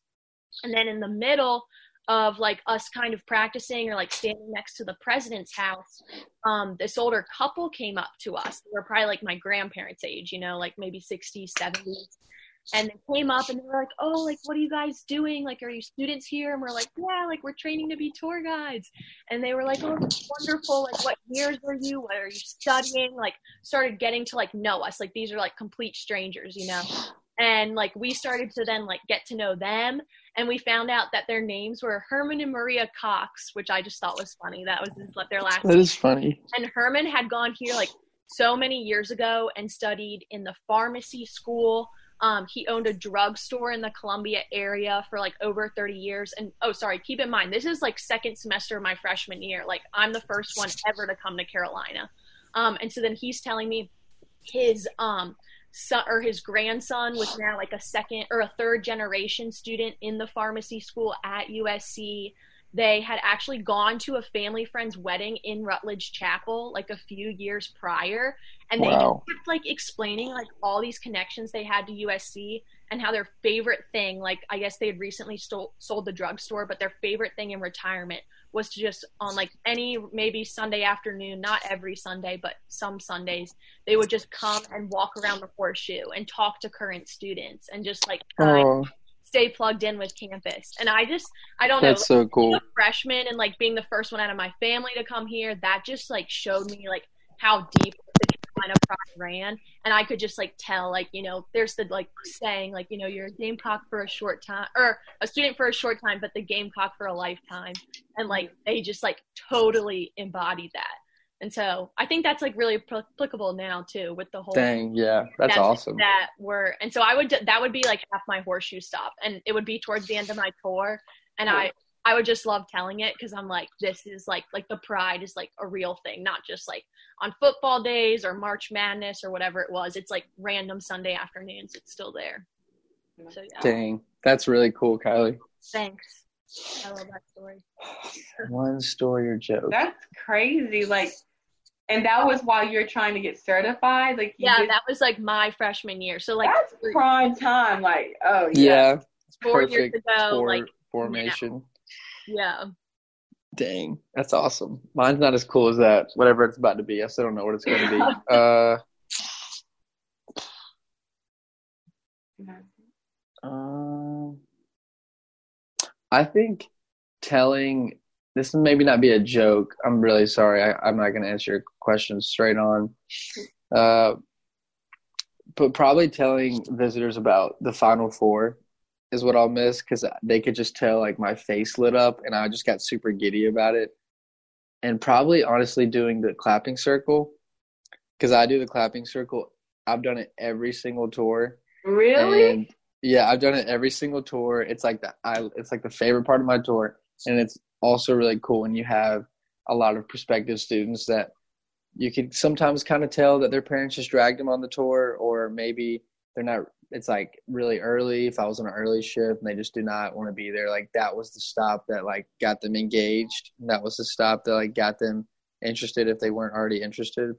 Just because it's like a very spontaneous thing to do and spontaneity seems to like lighten people up sometimes. So I'll miss doing that and telling people about the Final Four. And I, of course, would probably make like little dad jokes at every single stop. So it's kind of hard to pick one. Yeah, I'm now thinking about it. It's kind of like for the final four. I mean, now it's gonna be like people like me, the ambassadors like me, who talk about it in like second hand, you know. But Mhm. the last class who really experienced that, the fountain and five points and the fountain in front of like Tiku is yeah, graduating now. So it's really the story. Um, if it's told, it's going to be through secondhand instead of like a firsthand experience, which is crazy to even think about. Yeah, and it's even more sad because the girls are probably going to go back to the Final Four, and Mm. It was gonna happen again. Yeah, Yeah. Yeah, It'll I would say it on every year. one of my tours. I'd be like, yeah, like I'm hoping it's gonna come full circle senior year. I'm hoping to be in that Yeah. I in like just knew. one or two months. I just knew it was going to go. yeah, they were definitely going to win it. They were, they're, they're too good. Yeah. Dawn actually came on earlier. I know. I watched for like, Yeah. and again, like one of those like ten minute spans, and I was like, oh, hmm cool, like uh, Dawn Staley's Yes. Yeah, that was so neat. She talked a little bit about it, and she was expressing like um, her concerns about like even publicity as far as the girls in the media, they're being number one, but for a lot of media sources and ESPN, they weren't really recognized as much as like UConn and other um, other schools, and so she expressed that, but we we we reassured her that we have all trust in her Mhm. and the women's basketball team. So if Yeah. they if the pandemic took it from us this year, then next year I'm gonna Mhm. be that Ellen. So Like, we'll see. yeah, I think they're going to go get it next year. I really do. But um, as we've been telling all of our guests, um, this is as fun, much fun as we're having. This is all for charity. So we've had people give as much as one dollar. We've have, had people give as much as two hundred fifty dollars. So uh, click the link and give to the U of SC COVID nineteen relief fund. Um, every little bit counts. We are now at. I'll do a little check. That's what I've been fiddling with this entire time. Um, we are currently at one thousand three hundred and sixteen dollars and one cent. Nice. Heck yeah. Yeah. So I'll definitely do that. we are um, so thankful that you guys came on, um, and thankful. Thank you. Uh, I know, like as seniors, it's really hard, but thank you for your service to this university. Um, as university ambassadors, y'all really are the first line of defense for um, all of our fu- future Gamecocks, and um, I think like a lot of times y'all go, y'all are really unsung heroes. A lot of the work that y'all do, and it's um, it's so thankful. So I, I mean, it's so good and it's so necessary, and even though like y'all probably won't get the swan song that y'all deserve, like um truly this university is better because of your leadership. Oh, that's so kind. Makes me feel good. Yeah, that is so kind. Thank you. I have I have three more quick questions, and it's some are rapid fire, and some one is like a memory. But the first one is, of course, and we always ask this: horseshoe or Gi- horseshoe or um Gibbs. Yeah. Hmm. Gibbs gang. No, not two Gibbs. Yeah, I'm oh sorry. my goodness. Oh no. Horseshoe all the way. I did not know you said at the end. I, when I say my horseshoe, I was like, at the end. I went at the end. But oh my goodness. Okay, and then favorite gang. shift. Favorite time to do shift. Oh, Oh wow. hard. I was a big Monday morning girl for a while because I like being from like out of state. I liked getting those out of staters on either Monday or Friday, but I'd rather work Monday. But I don't know. I was on Thursday two to three or two to three, two to five this semester, and Thursday afternoons were fun. Like you would still get the people coming in for the weekend, but it wasn't slammed like Friday and Mondays. So you'd get to know like the other ambassadors on your shift. Mm-hmm. So I don't know if you ever have the chance, Hannah. Thursday two to five, it's a good time. I time. look into it. Yeah, I was I was gonna say actually the same thing, but not third two to five, but Thursday eight thirty to eleven thirty. I had that like two semesters ago, I think, and it kind of was the same thing, like where you have like a little bit of it was like kind of crowded, but more importantly, I, like I like love just sitting and talking to other ambassadors on my shift, and of course, obviously, when visitors come in, we'd have to not not like we have to stop talking, whatever, but like getting to know the rookies a little more, getting to know my coaches a little more on my shift uh, was was definitely a lot of fun because I had Thursdays eight thirty seven thirty twice. One as a rookie and one as a coach, which was a lot of fun. And then I had Wednesdays this past semester. Wednesdays was actually kind of cool. I enjoyed Wednesdays, but Thursdays is probably my favorite. Yeah, I think of all the ones I've had, all of the people are great, but it's more of just the timing and picking Yeah. up the pace. Like I know I was in painting. I don't know why I I chose Tuesdays this semester, but I only had Fridays and Mondays until this semester when I chose Tuesday, and it was just such a different feel. Um, barely like pulling teeth to get a tour because I mean not a lot of people tour on a Yeah. Tuesday. Um, and so that was different. I and it was crazy because my freshman year I only had Fridays, and then first semester sophomore year I had a good shift on Monday. And so I low key I had to freshen up on my um VC skills. I was like, I don't know how to like the Yeah. phone the phone's ringing, like the phone's ringing, guys. like I don't know. How do I answer Yeah. this? Yeah. No, really. But I think if I could choose, I really love Friday twelve to three. I loved it. Because the first, my That's a first shift I semester wish it was I never always Friday. did. Yes, my first semester was Friday two to five, and it was great because it was busy, but also it's like, ah, it's five o'clock now, and I'm on campus, you know. So twelve to three, I think is the perfect in between stage of like, oh, this is a great shift, and then okay, it's three o'clock, and I'm done with today. And then Yeah. okay, I say I would leave with the your what's gonna be your favorite memory, um your favorite memory since coming to USC. Wow. Oh God. You're hitting us with the hard ones, Hannah. Yeah. Making us reflect make big it time. count. This is the last one. oh jeez. Uh, There were so many, literally so many. Oh man, this is gonna take a second to think about. I guess while I'm thinking, I'll bring up one just in case something else comes up. Pretty generic. We've already discussed it, but I like to. I'll describe the, describe my Final Four celebration uh, in vivid, de- more vivid detail. And uh, this is kind of how I explain it on my tour stops. Uh, so I think after the guys beat Duke, that's when we had our first big celebration. And with the girls, of course, everyone was expecting them to win. It was just like, how much are they going to win by? And if they like, when are they going to play like someone like one of the blue bloods in the women's college basketball, like Baylor or UConn or something?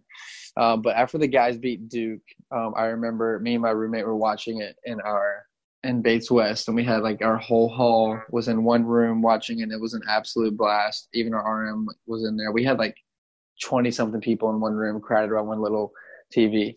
Um, but after the guys beat Duke, uh, we like ran as fast as we could because we saw like on Snapchat that people were like assembling around the fountain, and we ran as fast as we could to T Coop and I always describe it in my tours like if I ask visitors if they've seen World War Z, and they're like, "Oh yeah, like Brad Pitt." I'm like, "All right, so just imagine like a bunch of zombies running like that, but instead like very energetic, excited college students."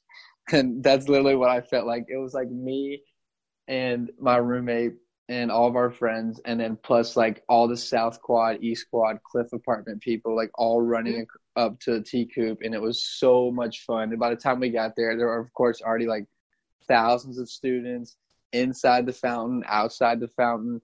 There were like those. There was like a group of people with those T Rex inflatable T Rex costumes around the fountain. It was so weird, and just like high fiving and hugging random people that I've never met before in my entire life. Like guys come up to me and be like, "I love you, man! Like this is the greatest day ever!" Like I'm like, "What do you mean? Like we've we just beat Duke." And then of course, like the fountain became a celebration spot for the you know subsequent victories for the guys and the girls, and it was just ugh, it was a blast. I would do anything to have lived in that moment. I that's literally the one moment I'm like that would happen. Uh, that sounds so much Yeah. fun. It was fun.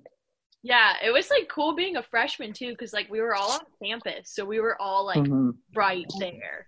And I was like the same as Blake. Like we had 15 people from my hall all packed in my room, and it was weird because like the first half, no one really thought we were gonna win that Duke game, but then like so like generally like it was just me and my roommate, and then like a couple other people in my room.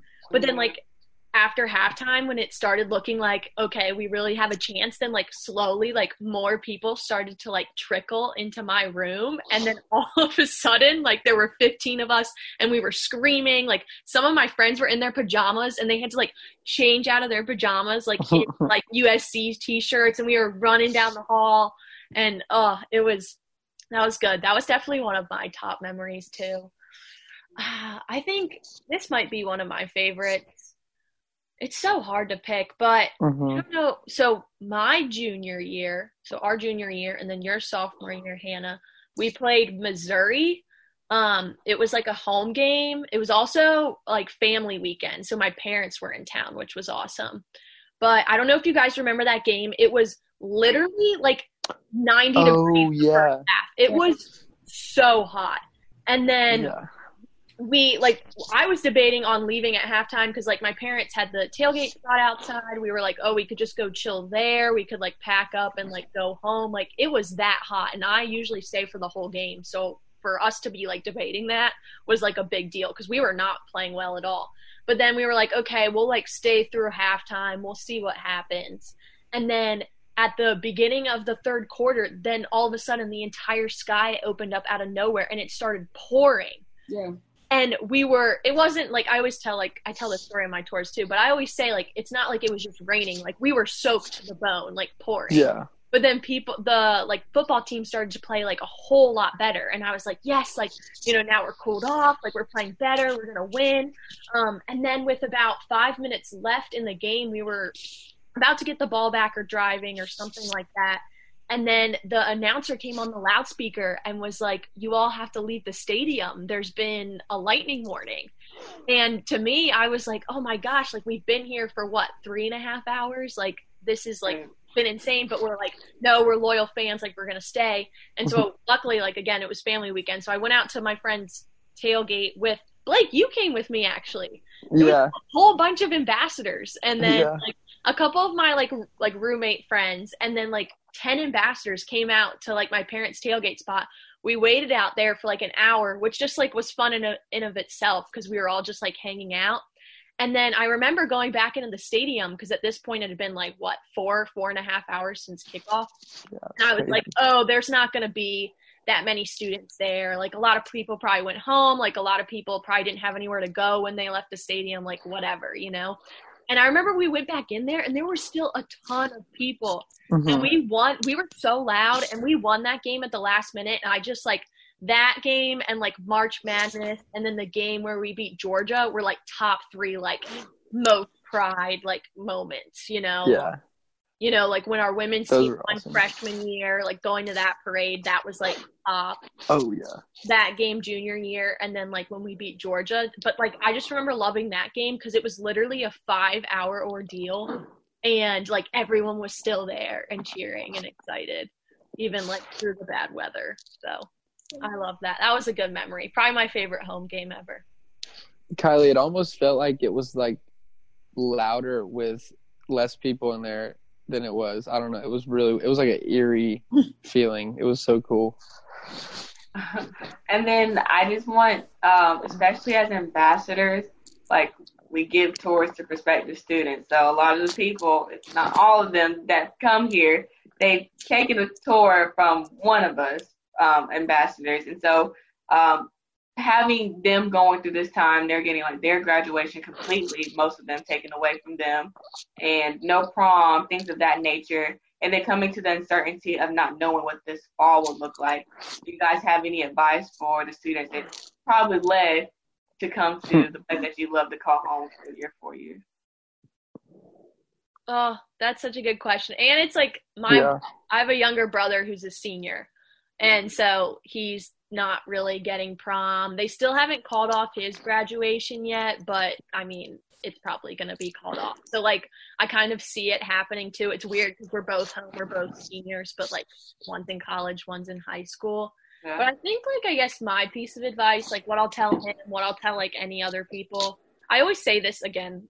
I feel like I'm being cliche because I'm like, oh, I say this on my tours, but I really do. And this is like my biggest piece of advice. I always tell my prospective students, no matter where you guys end up going to school. So for literally any freshman, um, whenever they do get to campus, whether it's in the fall 2021, I always say get involved like right out of the gate. And I'm sure you guys are like the same way because like that's where like I know we've met a lot of our best friends. That's where like I've built like the most connections, where I've grown the most. Like I always just say get involved, like pick out five different things. Don't stick with all five if you don't love all five, you know. A lot of times you might only end up sticking with one or two, but get involved when you get to campus cuz that'll make, you know, this place feel more like home, especially if you didn't get to visit it, especially if you didn't get to get that summer orientation. Um, so that would probably be my piece of advice. Yeah, that's really good, Kylie. I think mine would be probably to i guess cling tight to the memories that you did make the previous like four years um, for all the high schoolers uh, and just reflect on everything you've you've done and all like the positive memories you've had like all the maybe the negative ones the stuff that you've had to learn from. Uh, and then most importantly like try to look forward to the next four years or if you know hopefully if they if they come to USC, that'd be great. But even if not, like we say in our tours, I'm sure a lot of us, um, like hopefully they can find their home. Uh, just because I think no matter how much fun you think high school is, college is always better. Like it is just exponentially better. So just yeah, cling tight to the memories you had, but most importantly, look forward because you're gonna have the best four years of your life once coronavirus uh, doesn't start or stop kicking our butt. So as a senior, I definitely agree with both of those. I mean, getting involved was the best thing like I've ever done. And I mean, like I thought, like uh, high school, I hated high school for the most part, but I love marching band. But like college blew high school out of the water. Um, yeah. Um, but yeah, once again, thank y'all so much for your service to this university, and thank you so much for coming on. I know it is 5:47 a.m., which is crazy, but we're so thankful that y'all decided to come on today. Um, and I hope like your next chapter is great. I mean, I know for most of us, we don't know what's next um, in the midst of this Corona crisis. Um, and if you do know what's next, you're doing better than me. But um, I, don't, I don't know what's next. I don't either. uh, but we're really so excited that y'all came on. Um, Thank you guys for the last yeah, minute you. too. It was like last minute, last night. I was like, oh, I'm just gonna throw this in there. Hopefully, someone likes it. Yeah, no, thanks for thinking of us and go yeah. you guys for putting this all together. Like this has been like like I said I've been like tuning in and it's been fun to watch. It's been like obviously for a great cause. So good for you guys just being leaders, especially like in times like these. I've personally found it really hard to still like keep up with my leadership positions and you guys are going above and beyond. So keep it up. Keep keep kicking butt till 4 p.m. Yeah, I would echo what Kylie said. I think this is really awesome. Um, I I definitely tip my hat off to you guys for doing this. Um, and lyric, I, we've never met, but I've like I your name. I've heard your name so many times over the years. It's like your presence is known on campus. just know that, yeah, in, in the best way possible. Um, and I, and you and Hannah heading this up is uh, what Kylie said, tremendous. I won't go on too long, but echoing what she said, I think this is awesome, and it's been a lot of fun. So thank you guys for having us. Yeah, thanks for thanks for thinking of us. It's been fun. First podcast checked off. checked off. Can't wait to see all that you guys do. You always, of course, will be a part of the Ambassador family. But with that, uh, I will see you guys later. Yeah, thanks, guys. Good Bye. luck. You guys got it. See you. Bye. Thank you so much. Of course, stay strong. But we just added Dr. Anna Edwards. Um, Dr. Edwards, can you hear us? I can. Good morning. Oh, good morning. Good morning. How's it going? It's going okay.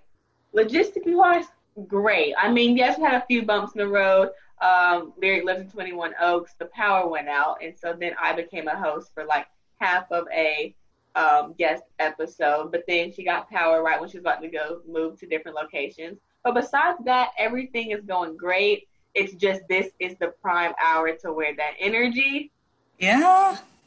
Yeah. Um, keep it up. Keep it up, ladies. Then having like to reconfigure the schedule a little bit. So like Heather Brandt sent me an email at 5:06 a.m. and was like, "I didn't see you email me." Um, and she was just like, "Can you get me on?" And I was like, "Okay." So I was like, so she just got off. So we. Yeah, uh, I was just listening to her. Yeah, she had like. I've been a, following y'all. Yes, she's had like a twenty minute slot. So we've been on I like so this is our we're going into hour 14. Um It's impressive. we are going I'm to, thankful that um, I I missed the um, the singing episodes or the hours. The singing. Thank thank you for not inviting me during that segment. We were thinking about it. We were thinking about it. We we've were been like, you know what? freestyle. Like there was a free stop. My brother came on and dropped the line for us. Um, my brother and my sister were on a, on a on episode. Like there's been a lot. Like my mom gave Hannah a shout out. There was a lot going. There's been a lot going on. Um, I I think what we did talk about in one of the early episodes, we were uh, we were talking about what are we excited to see. Um, I, yeah, at the 12 hour mark, we were talking about what we were excited to see in the second half, and I said I was really excited um, for you to come on actually because I think a lot of students like they see these student life programs that they run that they love so much that really make their college experience, but they don't know that you're really like the person behind it all. Um, and so they don't really know who you are, Dr. Edwards. So I, I thought that it was really cool for you to finally kind of introduce yourself to the world. Um, and because I, I mean, like a lot of times, like you know, like we we get to talk to you all the time, but a lot of other people don't get to uh, know the great person you are. So um, introduce yourself. Awesome. Thank you. And thank you for having me on. Um, I'm Anna Edwards, and I serve as the AVP for Student Life at USC, and I am in my um, 15th year um, working at USC professionally and grew up in a small town in North Carolina, Western North Carolina, Lenoir. Um, the oldest of three girls from a white collar family. Dad owned a lumber company, and we spent a lot of time out in the woods. I think that's part of why I love being outside so much. Um, one thing that many students do know about me that I try to uh, just put out there early is that I did go to that other school in the state for undergrad. I know we all we all have a journey, and that's that's usually the way I, I talk about it. That we all have a story, and we all have our path. And my path took me to Clemson. Um, interestingly, I was going to be a nurse, and so that's why I went to Clemson. Yeah, my high school best friend went to Clemson for a campus tour and said it is not for me, but I think it would be something, a place you would find, um, you know, that you would like. Small town, seemed to be in the mountains, which is kind of where I like to to have my place. Um, and so I went there for four years, had a great experience as a student leader, um, had an opportunity to work on political campaigns, to work, um, I was a president of my sorority. Um, and political science and communications is kind of how I found my, my place when nursing. Um, it was my first semester, and I often tell students that um, you know, again, we all have a journey and we all have those bumps in the road. And my bump was freshman year, I took four sciences. I took psychology, sociology, biology, and chemistry. Yes. And so that was my realization that nursing was not for me. I had a 1.75 my first semester. I know, was on academic probation. Um, and so can definitely sympathize with many of our students who struggle that first semester and just finding their way, finding their place, uh, finding their voice on campus, but also managing the academic um, expectations. So, uh, found my way into political science, like many many students do. Thought I was going to go to law school and um, had a lot of great experiences, but I didn't end up in law school. Uh, worked for um, a couple years before coming back to USC for graduate school. Met my husband, who is now my husband, interning in DC. So Washington DC is a very important place for us because we we met there and um, again thought I was going to return back to DC, but he was from South Carolina, and so I felt um, compelled to come back to graduate school. And so I loved being on college campuses. I loved the opportunity to um, get to know college students. That was kind of the group that I um, felt where I could make my greatest impact. And so came back um, to the University of South Carolina and was only intending to be there for um, two years for the Master's in Higher Ed and Student Affairs position. And had an assistantship in fraternity and sorority life. Lived in South Tower um, which is sometimes uh, something students don't know. Um, actually, we we got married and we moved into South Tower together. Um, so I think before South Tower was co-ed, he might have been one of the first males to live in South Tower. How did you? So he found that actually to be quite entertaining. It was the sorority residence hall, and so he was into all of the activities that uh, many of our college women were dealing with during the, I guess that was 2002, 2003. Um, and and really intended to leave South Carolina after my graduate program and and move on, but um, have had a really incredible opportunity to to grow as a person, to grow as a leader, um, and to watch our campus change over the last 15 years, really, um, as a professional. And um, you know, I I find it to be one of the the greatest um, opportunities of my life to to lead the Department of Student Life. I'm fairly new into this role. I'm going into my third year as the AVP I spent 10 years as a director of student services and learned a lot about the university, learned a lot about how things got done, learned a lot about um, students and how to work with students to, to create change on campus or to help help students get done what they want to get done. Um, and so I've, um, it's been a great a great ride, and I love South Carolina, and even threw on a little bit of Garnet today just to remind myself how much I love Garnet. Um, but I mean, huh? Oh, sorry. You can go. No, please go. Turn Luke said earlier that he wants to see you and President Caslen get into like a race because he said he thinks that y'all can go y'all can go toe for toe as far as like the athletics. oh wow. Who said that? Luke. Oh, that's funny. yeah. I don't think President Caslen runs he does a lot of burpees and pull ups, and that's not my style. okay, you said you were in a sorority. What sorority were you in? Kappa Kappa Gamma. Okay, KKG. Yeah. And worked for him for a year after I uh, finished at Clemson and traveled to 33 college campuses across North America, oh, wow. um, working with their chapters and um, did that during 9-11 which i know is hard to go back there. Um, but it was a really um, a really impactful year for me to to be on the road to be somewhat living alone um, during that during that crisis in our country and and figuring out how to how to rebound. I actually have a question. So um, we we have plenty of conversations. I like have had plenty of conversations over the last year and a half. Like Dr. Edwards knows like most of the inner workings of my brain. Um, but I, I, think like one thing that I've noticed like um, as we switch digitally, like in almost everybody's Zoom calls is either their dogs or their kids. Um, but one thing that I think that has always been so fascinating about you is that you have a very influential um, position at the university, and, but you're also a wife and you're a mom, and you commute every day um, from Chapin. And I mean, like, you manage to, I mean, like, as student leaders, you're always there for us, but at the same time, like, you're always have to be there for your kids too. I mean, your husband, and I mean, like we've seen your your husband, your kids sometimes on campus at different events, um, and things of that nature. I mean, in addition to still being active in the community um, and involved in other organizations, I mean, still being active. Um, I mean, you're still an active alum for Clemson, and I mean, and things of that nature. So, I just have a question, like, how? Like, how do you eventually? I mean, like, that's one of the things. Like, I think I'm. I've always been like most not scared of for like growing up, but like, I mean, wanting to have quote unquote it all, and like, how do you truly balance that? And is it ever really possible to have it all, or so I always wanted to ask you that. Hmm, great question.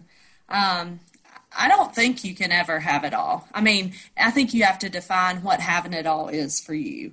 Um, and then maybe if if it fits within that definition, then you for yourself can say, yeah, I, I do have it all. And for me, family is very important. I know we've talked about that a lot, Lyric, over the time we've gotten to know each other. That uh, family is important, but also I'm very driven as a professional and as a woman in this field where um, it's hard to find your seat at the table and hard to get that seat at the table. And sometimes family can um, impact your ability to get there.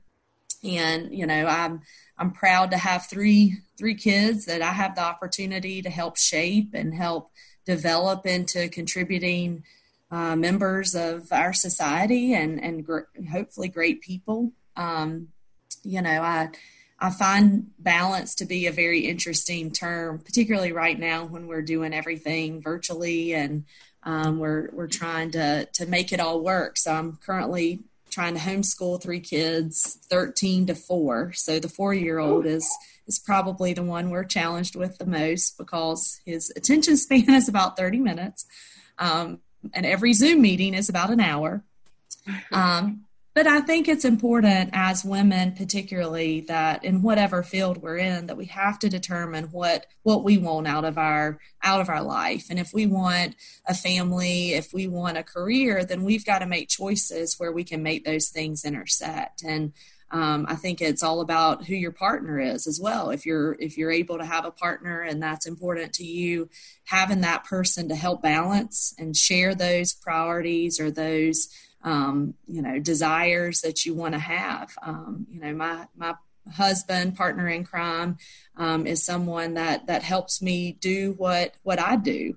Um, because I couldn't do it without him. Because we, we definitely share share the the responsibility of parenting and um, all the things that come with that. Um, but I'm a very you know, when I set my mind to something and um, decide that I want to do something, then it's really hard to to keep me from doing that. And um, I think how I've um, grown professionally and and how I've made this um, kind of interwoven my my family and my professional life is. I mean, there have been sacrifices as well. I mean, I don't get to everything I need to get to for my kids. And I also don't get to everything that I want to get to for my job um, because that's just, those are the decisions you have to make. But I think you have to set your priorities, you have to know what's really important to you. Um, and then you just have to make it work and you have to make sacrifices along the way to, to make it work. Um, and I know you two will be in that, that position, whether it's, you know, sooner or later, um, but where you have to really start making some decisions on how do you, what do you really want out of this life that we have, and how do you want to make a difference, and how do you want to help contribute, and um, you know there are days where it is it is ugly particularly these days um, you know it's really hard and um, but life is hard and I, you know we've got a great opportunity to um, to really help kids and college students navigate a pandemic. And um, again, I think it's a really incredible responsibility that that I have and many others have, and um, it's it's all about teamwork. If I'm not mistaken, like weren't you pregnant while you were finishing off your doctoral program? And, I was, and working a full time job at the same. I mean, yeah. How was yeah. that? Hats off to you. That's Thank absolutely you.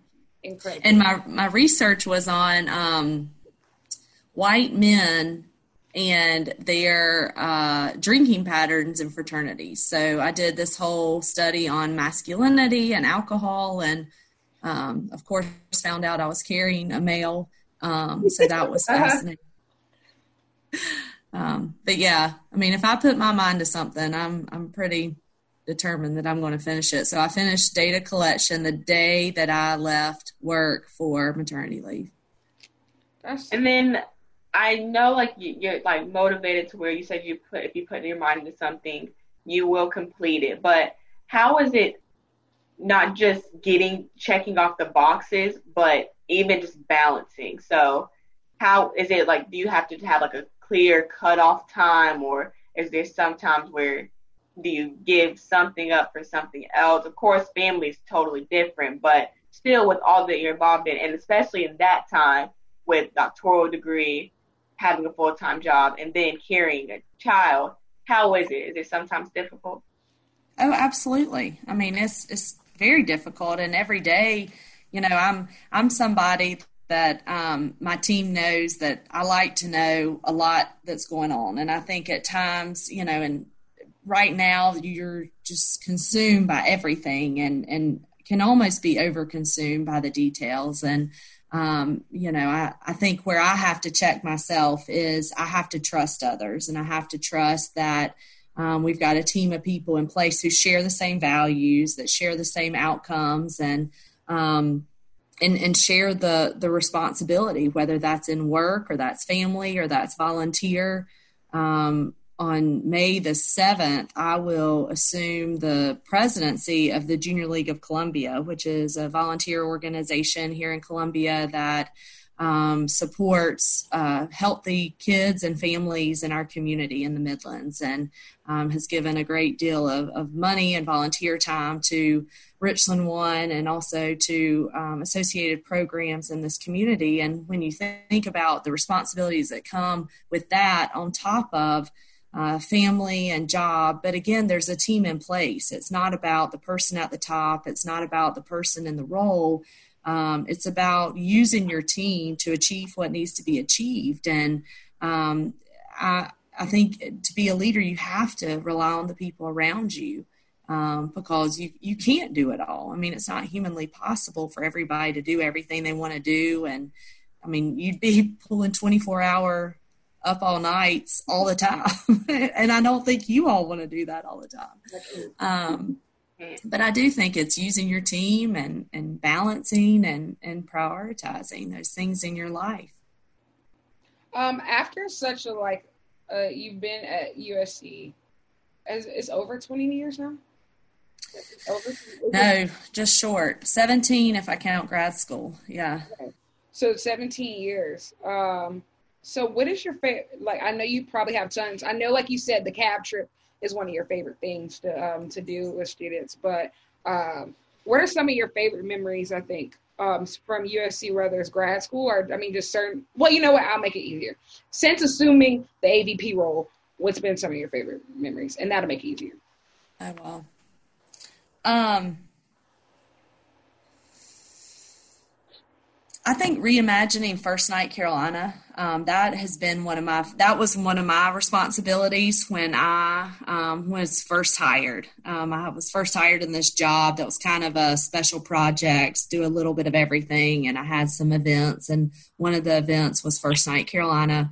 That's where I learned the alma mater and the fight song. So you can be proud of that. I I can do both of those things. I won't do them live right now, but I can do those things. Um, but reimagining First Night Carolina um, was something that I had had on my list for a long time. Um, but there was a, a, strong connection to the football stadium and a strong connection to what football does for the traditions of first year students. Um, but I felt really strongly that the horseshoe and the Russell House and building a sense of community um, closer into campus was was really important. And we had heard that from students. Um, and um, you know, I felt like we needed to try it. And um, it, that event still, I mean, it gives me chills thinking about it. Uh, just the energy on the horseshoe, um, the excitement of first year students. And when I think about fall, um, and I think about how events like that could possibly change in this new environment we're in. It that makes me really sad um, because it it's so much about the Gamecock spirit that has kept me here for so long and um, just how special that is in that event. And um, that is definitely one of my favorite memories and um, making that a reality. I mean, the students and the, the team that made that happen. Um, I just, I look forward to, to that day every year. Yeah, we were on um, the call with uh, Dr. William Tate. We were giving him some tips about traditions and everything. And he asked us, he turned the turned the mic on us was like, what are y'all's favorite suggestions? And we couldn't choose, like, there's too many to choose from.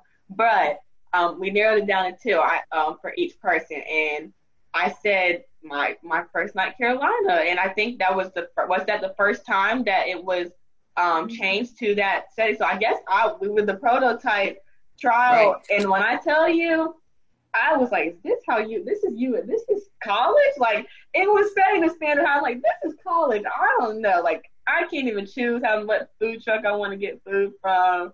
Pelicans is over there, fireworks and DJ. I don't even. It was amazing. And then um, this year, this past year, um, we were gonna talking like neither of us were freshmen this year, but we definitely made an appearance. She spoke and hosted, but and then I just made an appearance as a regular student at First Night Carolina. Like it was that what the what you guys did an amazing job. I don't know what it was before, but I just know that is the time. Like and technically, like of course freshmen move in and it's that night, but for upperclassmen, you really have to be in tune, like because classes don't start until a little bit later. So it's like okay, but when is First Night Carolina?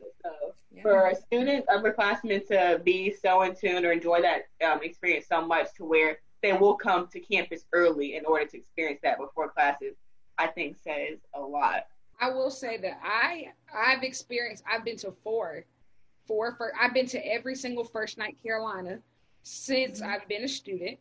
Um, so like my first one, it wasn't all that. It would always be like, you know, the teams come out, etc. It's a little raw. Then there'd be like a little weird comedian at the end, everybody, and then like, uh, my so like my freshman year was kind of like ah, um, and then my sophomore year I volunteered for some. I was getting some community service hours, but um, it actually like that ended up being one of my favorite.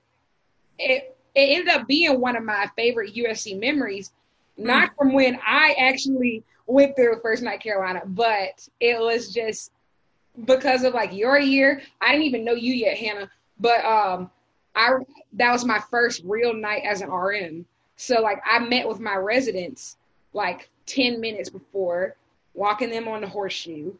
Um, and then I was like, oh, this is kind of cool. And then I went and go, I went and stood um, over by all the other upperclassmen who were trying to see what's going on because you know Taylor and Charlotte um, were hosting. And so I kind of hung out by them. And then I was like, oh, this is nice. And then um, Courtney, um, that was, I met Courtney like the week before at RM training. And she was just like, so this is the trick for First Night Carolina and how you present this to your residents. She said, y'all have to act like it's always been like this.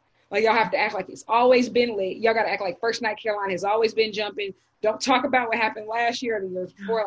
You got to act like it's always been the best thing in the world. And so like we we acted like it was always the best thing in the world. And then this year was just a blast. Um, hosting, me and me and Luke ran off for like a uh, an hour to tears and oh my god. Um, and then we came the search party for you. And then we came back um, for the food trucks. Um, I got Luke to sneak in line for me and get me some sliders from home team. There was a little dance party. I mean, I'm talking about I'm old 21 years old out here and with pushing kids out the way to get a donut. And it, was, it was a beautiful experience. Y'all really did that. It was great. It was great. Um, I also have, I, I know I ask, I ask um, Dr. Pruitt this all the time. Um, and I've asked uh, several other people um, after a long career in student affairs. I, I don't think much could surprise you until I mean a pandemic happens. Mm-hmm. Uh, um, so how do you like? I mean, like there's no like class that can prepare you for something like this or anything. How are you, um, even as experienced as you are, like how are you learning to innovate and still find new ways to engage and um, just find new ways to do kind of like your old job, if that makes yeah. sense. Yeah. Yeah. I mean, I think that's that's been the last six or seven weeks. And um, fortunately for, for the leaders in student life and many in student life, we've been really thinking about how we reimagine what we do anyway. You know, how we serve more students, how we do it in innovative and new ways, how we look for opportunities to um, to to truly innovate. And this opportunity the, I guess we can call it an opportunity. The pandemic has given us a, a, an ability to refocus our our energies and, and, refocus what our work is. And you know, I think in order, you know, to to continue innovating, um, we've really got to think about again. What do we do, and what's our our purpose in the Department of Student Life, and then how do we how do we engage students? How do we help understand what students want? And so much of what we do in the Department of Student Life is spending time with students, understanding how we make their experience the best it can be. And, um, you know, I think our innovation comes from hearing from students like you and your peers, reading about what other campuses are doing or watching what, you know, K 12 is doing, um, you know, just to, to find the lessons for higher ed. Um, you know, I I do have this tendency in me where um, I, as much as what we do is great, there's always more we can be doing. We can always push it a little more. We can have, um, you know, a greater impact. We can serve a different group of students. We can have a, a different focus. And um, I think that desire to continue to, to innovate comes from um, reading, it comes from talking to students, it comes from talking um, to colleagues at other campuses, and you know every new idea that that I hear, that I see, trying to direct it to the person or to the place where we can make that a reality and kind of bring that to life. Um, but I think this pandemic has forced all of us to really focus on what our what our true priorities are and what what is truly mission critical um, because those things that are mission critical have been able to maintain during this time.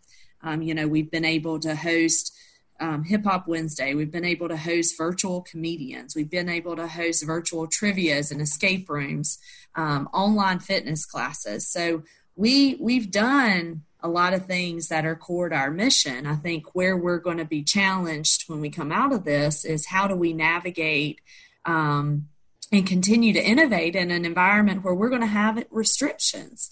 We're going to have to um, limit the number of people um, who come to events. We're going to have to have some additional layers in uh, the student programming side that you know make your head spin a little bit, honestly, because it it it challenges the enterprise and it challenges the environment so much that um, just got to find the the headspace to go there and think about it and to to come up with a plan. And i think you know we've got a lot of creative people on our staff and got a, incredible student leaders who help come up with those plans. Um, and it's almost like you got to put pen to paper and you got to start mapping out how some of these programs will look um, when there's a new idea how we how we move something off the books um, or, or off our calendar to make room for something new um, and you know, innovation is is hard, and innovation takes a lot of creativity. And I think sometimes people think new ideas just come, but new ideas really require a lot of time and energy and um, you know a lot of scratch marks on a piece of paper to make it right. And then you know for you just gotta you just gotta take some action and do it. And then you know evaluate what worked and what didn't work um, but I think this pandemic is going to give us a really incredible opportunity to to innovate um, and be creative and not be so complicated. I mean, so much of what this has taught us is you can simply. I mean, I know it wasn't simply to put this together, but you can simply connect with people. And we create, in my opinion, sometimes a really complicated process of connecting with people or making things fit. Um, and so I think, you know, innovation is is not always adding more. It's sometimes looking to how we can simplify um, and, make things more meaningful. Yeah, and I know, like you mentioned, I mean, even you mentioned that this wasn't simple to put together, but relatively for what it was worth, what we had this idea maybe a week, a week and a half ago, and still then it was kind of just an idea into roughly a week to five days ago, and then still we didn't come up with the list list until last night. Yesterday. it's now the night before last. Yeah, because so it's now Saturday. Right. So two days. I don't even know what I don't even know where we're at. But and then the link didn't we didn't officially test the link until what an hour before. So how everything worked out and how well it's going, it was pretty simple for just, I mean, you know, yeah. last minute come together. It did. It worked out, you know, and and and that this is where we've been talking about it throughout the podcast, where Lyric and I are different. She can go off the bat and just like bring stuff together and works, and I have to plan. But this and it it showed me how sometimes we over overcomplicate things. Basically, mm-hmm. I'm the number one person. I will overcomplicate a situation. Um, or if I hear a big idea, Lyric's a visionary, and I'm definitely an executor. So here a big idea, I'm like, what about this? How are we even gonna go about it? I don't even know where to start. Um, where we just overcomplicate some things. Just press press share on a Zoom, press live, and just talk for 24 hours and let people come in and out. Like, and I really thought this was like, I don't know. I have no idea, but it really goes to show that's one lesson that I'm learning throughout this pandemic. Um, to not stress stress over everything. It's not worth it because at the end of the day, a pandemic can happen, you know, and so then you stress all for nothing, and then stop yeah. overcomplicating things because that's unnecessary too. I'm glad you brought that up. Absolutely. Um, I have a question for you, Dr. Edwards. I'm not actually sure if you can answer it, but you know, I think you can. Uh, you know, hey, um, since you are, I think you're the first. Like we've had student affairs grad students on, but you're the first student affairs professional from USC that we've had on. Uh, I'm interested to find out um, who are some of your favorite student leaders that you've been able to work with since you've been here. And I mean, like, obviously, it's been a lot. So mm-hmm. nobody get mad at her if she doesn't say. Don't but, get mad. This is just shouting out. I know, like, there are. Let's come to month. And they're not. I mean, some of them might be on the show later or have been on the show earlier. I mean, are and I know they're not all going to come from student government because you you actually get to see everybody from student media and then like um also like you know Carolina Productions and things of that nature. Um, so over your time here, like who have been some of your favorite student leaders to work with? Gosh, that that is definitely a trick question and a difficult question because when I started in student life, um, I mentioned First Night Carolina, but also had the opportunity to run the Student Life Intern Program. So um, we've somewhat brought that back uh, the last couple years, but it was um, a group of students who represented really the department. And so I had an opportunity early on in my career to get to know lots of different students um, in different leadership roles. And um, I hate to name drop because I, I you know, I, I, every student um, that I have the opportunity to work with finds a, a very special place um, in in my life, and I've got you know whether it's notes or it's um, items that students have given me over the years. My office, which I, I got to go back to on Thursday, just to walk in and um, just reminded of the um, the incredible opportunities that that I've had here and the incredible students who have have walked through um, the Russell House or my office. Um, but I do have to tell a story. Um, and these two are probably some of my favorites because they were early in my career and they just um, were fun people. But Ryan Holt and Tommy Preston were student body president and vice president. Um, I think it was 2005 or 2006. And this was the year that um, the federal government required that institutions of higher education um, celebrate the Constitution. And so, because um, I was the catch all for student life, if there was a new idea or just something random, it came into my, my job. Um, I got tasked with helping plan Constitution Day. And um, so Tommy and Tommy and Ryan were the elected student or two of the elected student body officers, and they wanted to dress up. And they were with Meredith Ross, um, who is still in Columbia, and maybe you know her. Um, but they wanted to dress up, so I took them to Hip-Wa-Zee in Five Points um, to find their costumes because they felt that the way that we could fully celebrate the Constitution was to relive the, the signing of the Constitution. And, um, you know, so we bought pocket constitutions for everybody. We had a blow up constitution where we had students literally come by and sign and went through the um, the whole, you know, nine yards about the Constitution and why it was important and the Bill of Rights and did our own little civics education. But the one thing that I loved about Tommy and Ryan is they always tried to fight who would be the back seat passenger behind the driver because that's where the president the president sat. So I I drove this like old um, Ford Explorer, and they when we went to Hip they raced to my car to get to that seat. And I thought, why in the world are they wanting who races to sit in the back seat?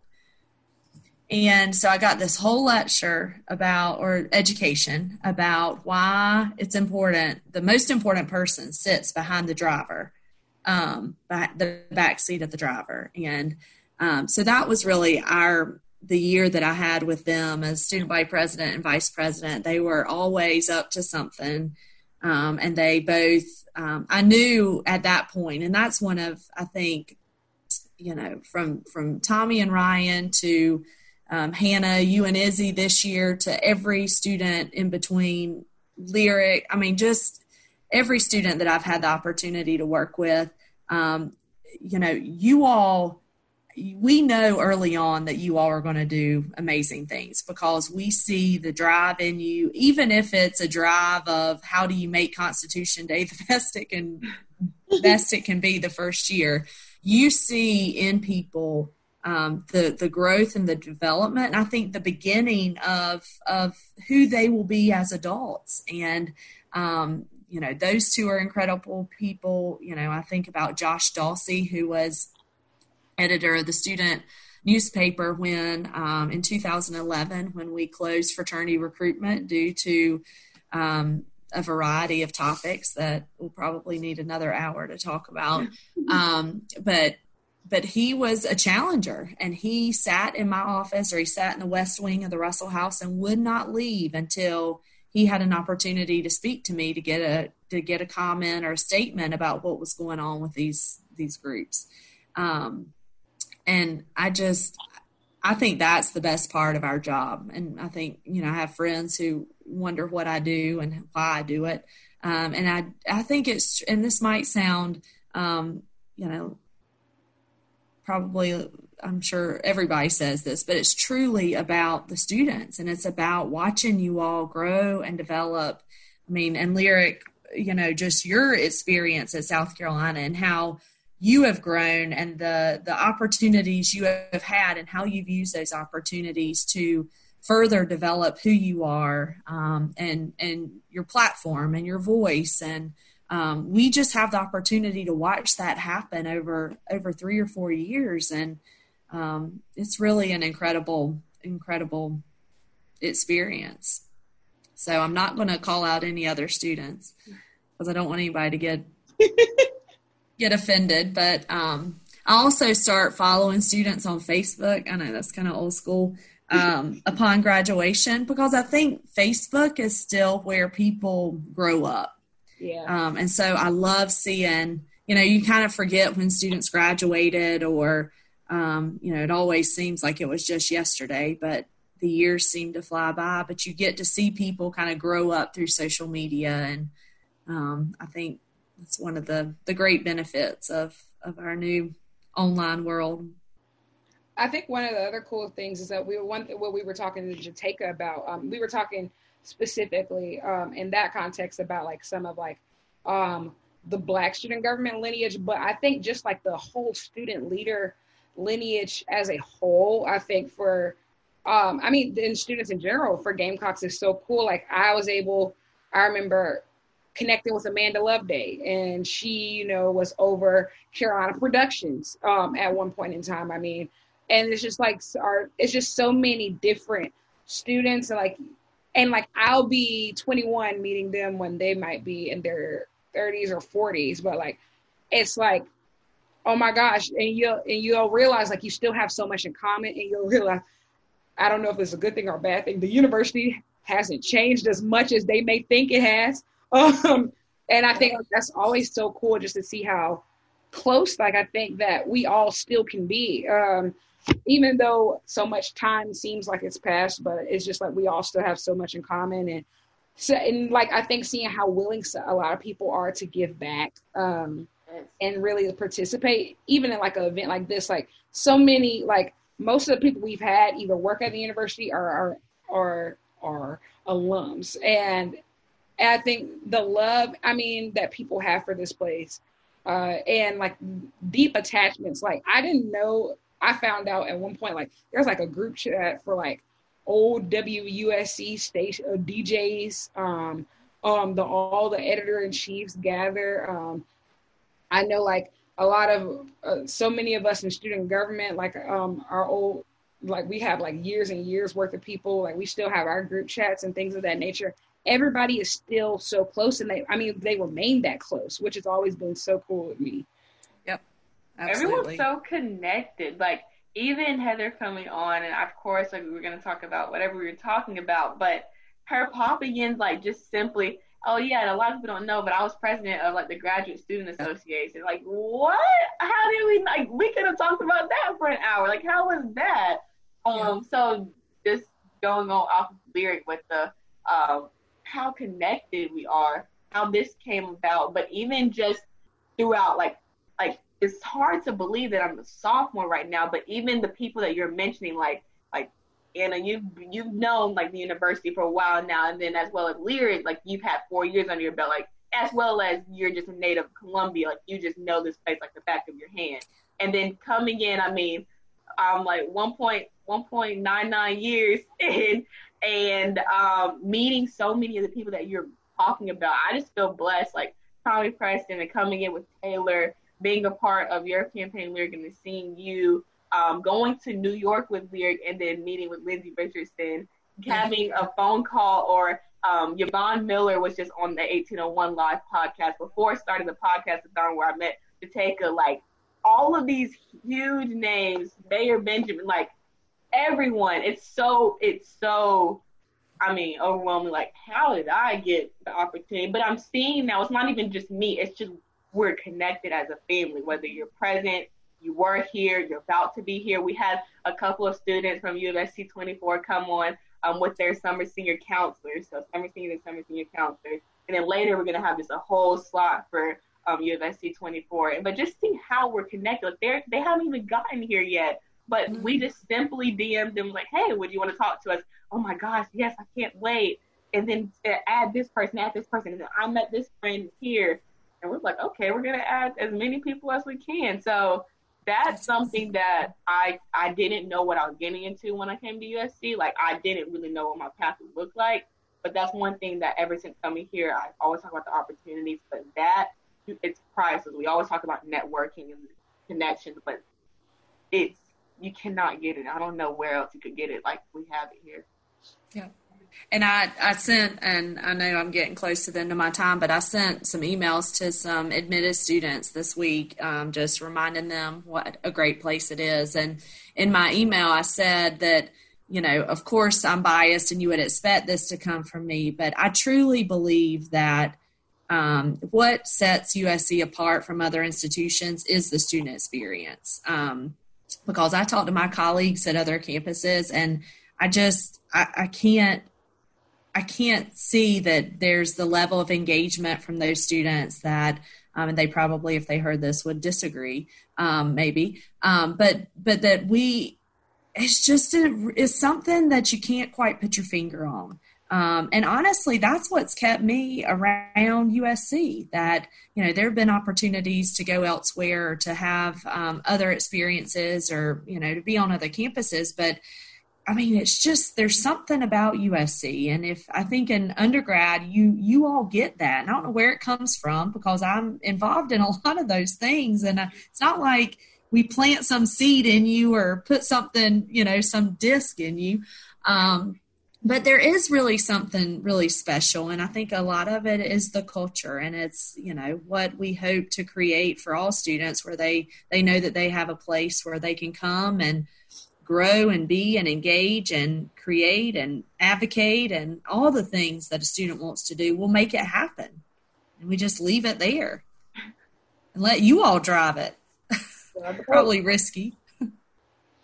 Um but wrapping up, I just wanted to say thank you, Dr. Edwards. I'm sure we'll probably talk again before, like, eventually I sign off of this university. Um, but I, I, never I, signing off. I'll never truly sign off. I, am learning. I am a USC lifer, um, and I mean, hey. But um, I'm really thankful. I've learned a lot from you as far as I mean, especially if you heard what Heather was saying about just learning um, about not always having to. Uh, I like. I think that like a loss doesn't mean no, um, and it doesn't like one closed door doesn't. Um, sometimes it just means find another door. Um, um, find a different way to um, accomplish the same purpose. I mean, like we've had so many different conversations and just learning how um, even like when i'm angry how to be a bridge builder um, and just how to continue um, to put uh, my love and my passion for the university above all. So many people ask me like how are you doing stuff like this? Like you know after losing the election after the pro how the protests went and all these things like why do you still do things for this institution? And i think like one and like why do you still have great relationships with like our leaders and like our administrators? And i think it's just because i've had such a fabulous experience like working with the people. Um just like y'all have done so much as far as pouring into me never telling me what to do um but always letting me know that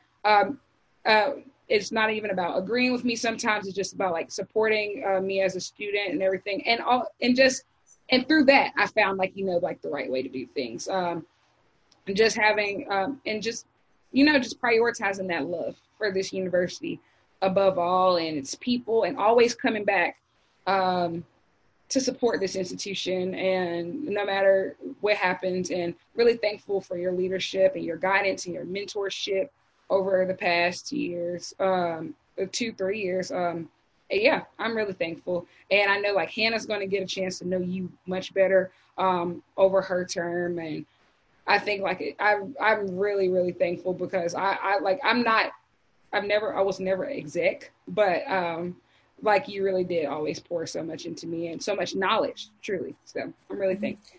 Well, thank you, Lyric. You know, so much of what I learn is through students, and I think our our relationship, particularly over the last almost 365 days, um, has has really taught me a lot about what we do at the university and um, how it impacts students and and really the student voice. And um, thank you for leaving your legacy at the University of South Carolina and for being a student who um, was never afraid and is never afraid to to stand up for what's right um, and to to tell us to be better um, and call that out. And um, I look forward to this is definitely not goodbye. We can't give hugs. Um, but I do look forward to, to watching you continue to grow. And I know you're going to be close by. And mm-hmm. um, I just look forward to what comes next because it's going to be great. And it's going to be a different relationship with people. Um, and, and it's awesome. So I can't wait. Thank you. And thank you, Hannah. We've had a, a great ride thus far. it's short right now. It's just beginning. It's just beginning, but absolutely um, can't wait. Thank y'all for doing this. I really appreciate it, um, and you know appreciate your your dedication to to those students that come behind you who will benefit from um, the this money that is being raised. And I hope hope everything is meeting your your goals and expectations. Speaking of which, let's do an update. I don't have to tell you about the COVID relief fund because you're actually the person who told me about it. Um, uh, we are at one thousand three hundred and eighteen dollars and one cent. Awesome. Yes. So awesome. Really great. Awesome. Thank you. Thank you so much, Dr. Edwards. Um, we absolutely and JD coming on next. Oh wow! Yeah. Good. So the fun's about to start now that the sun's coming up. Sun's yeah. up. Yeah, sun's up. Thank y'all. Hope you get some rest after this. Oh, yes. Bye, y'all. See ya. Bye.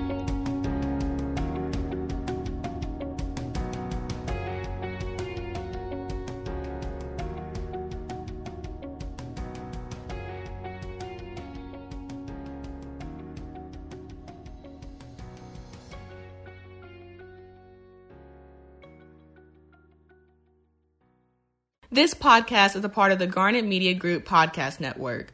Garnet Media Group is a partnership between student run media outlets at the University of South Carolina. Find out more about Garnet Media Group's podcast and other student work on garnetmedia.org.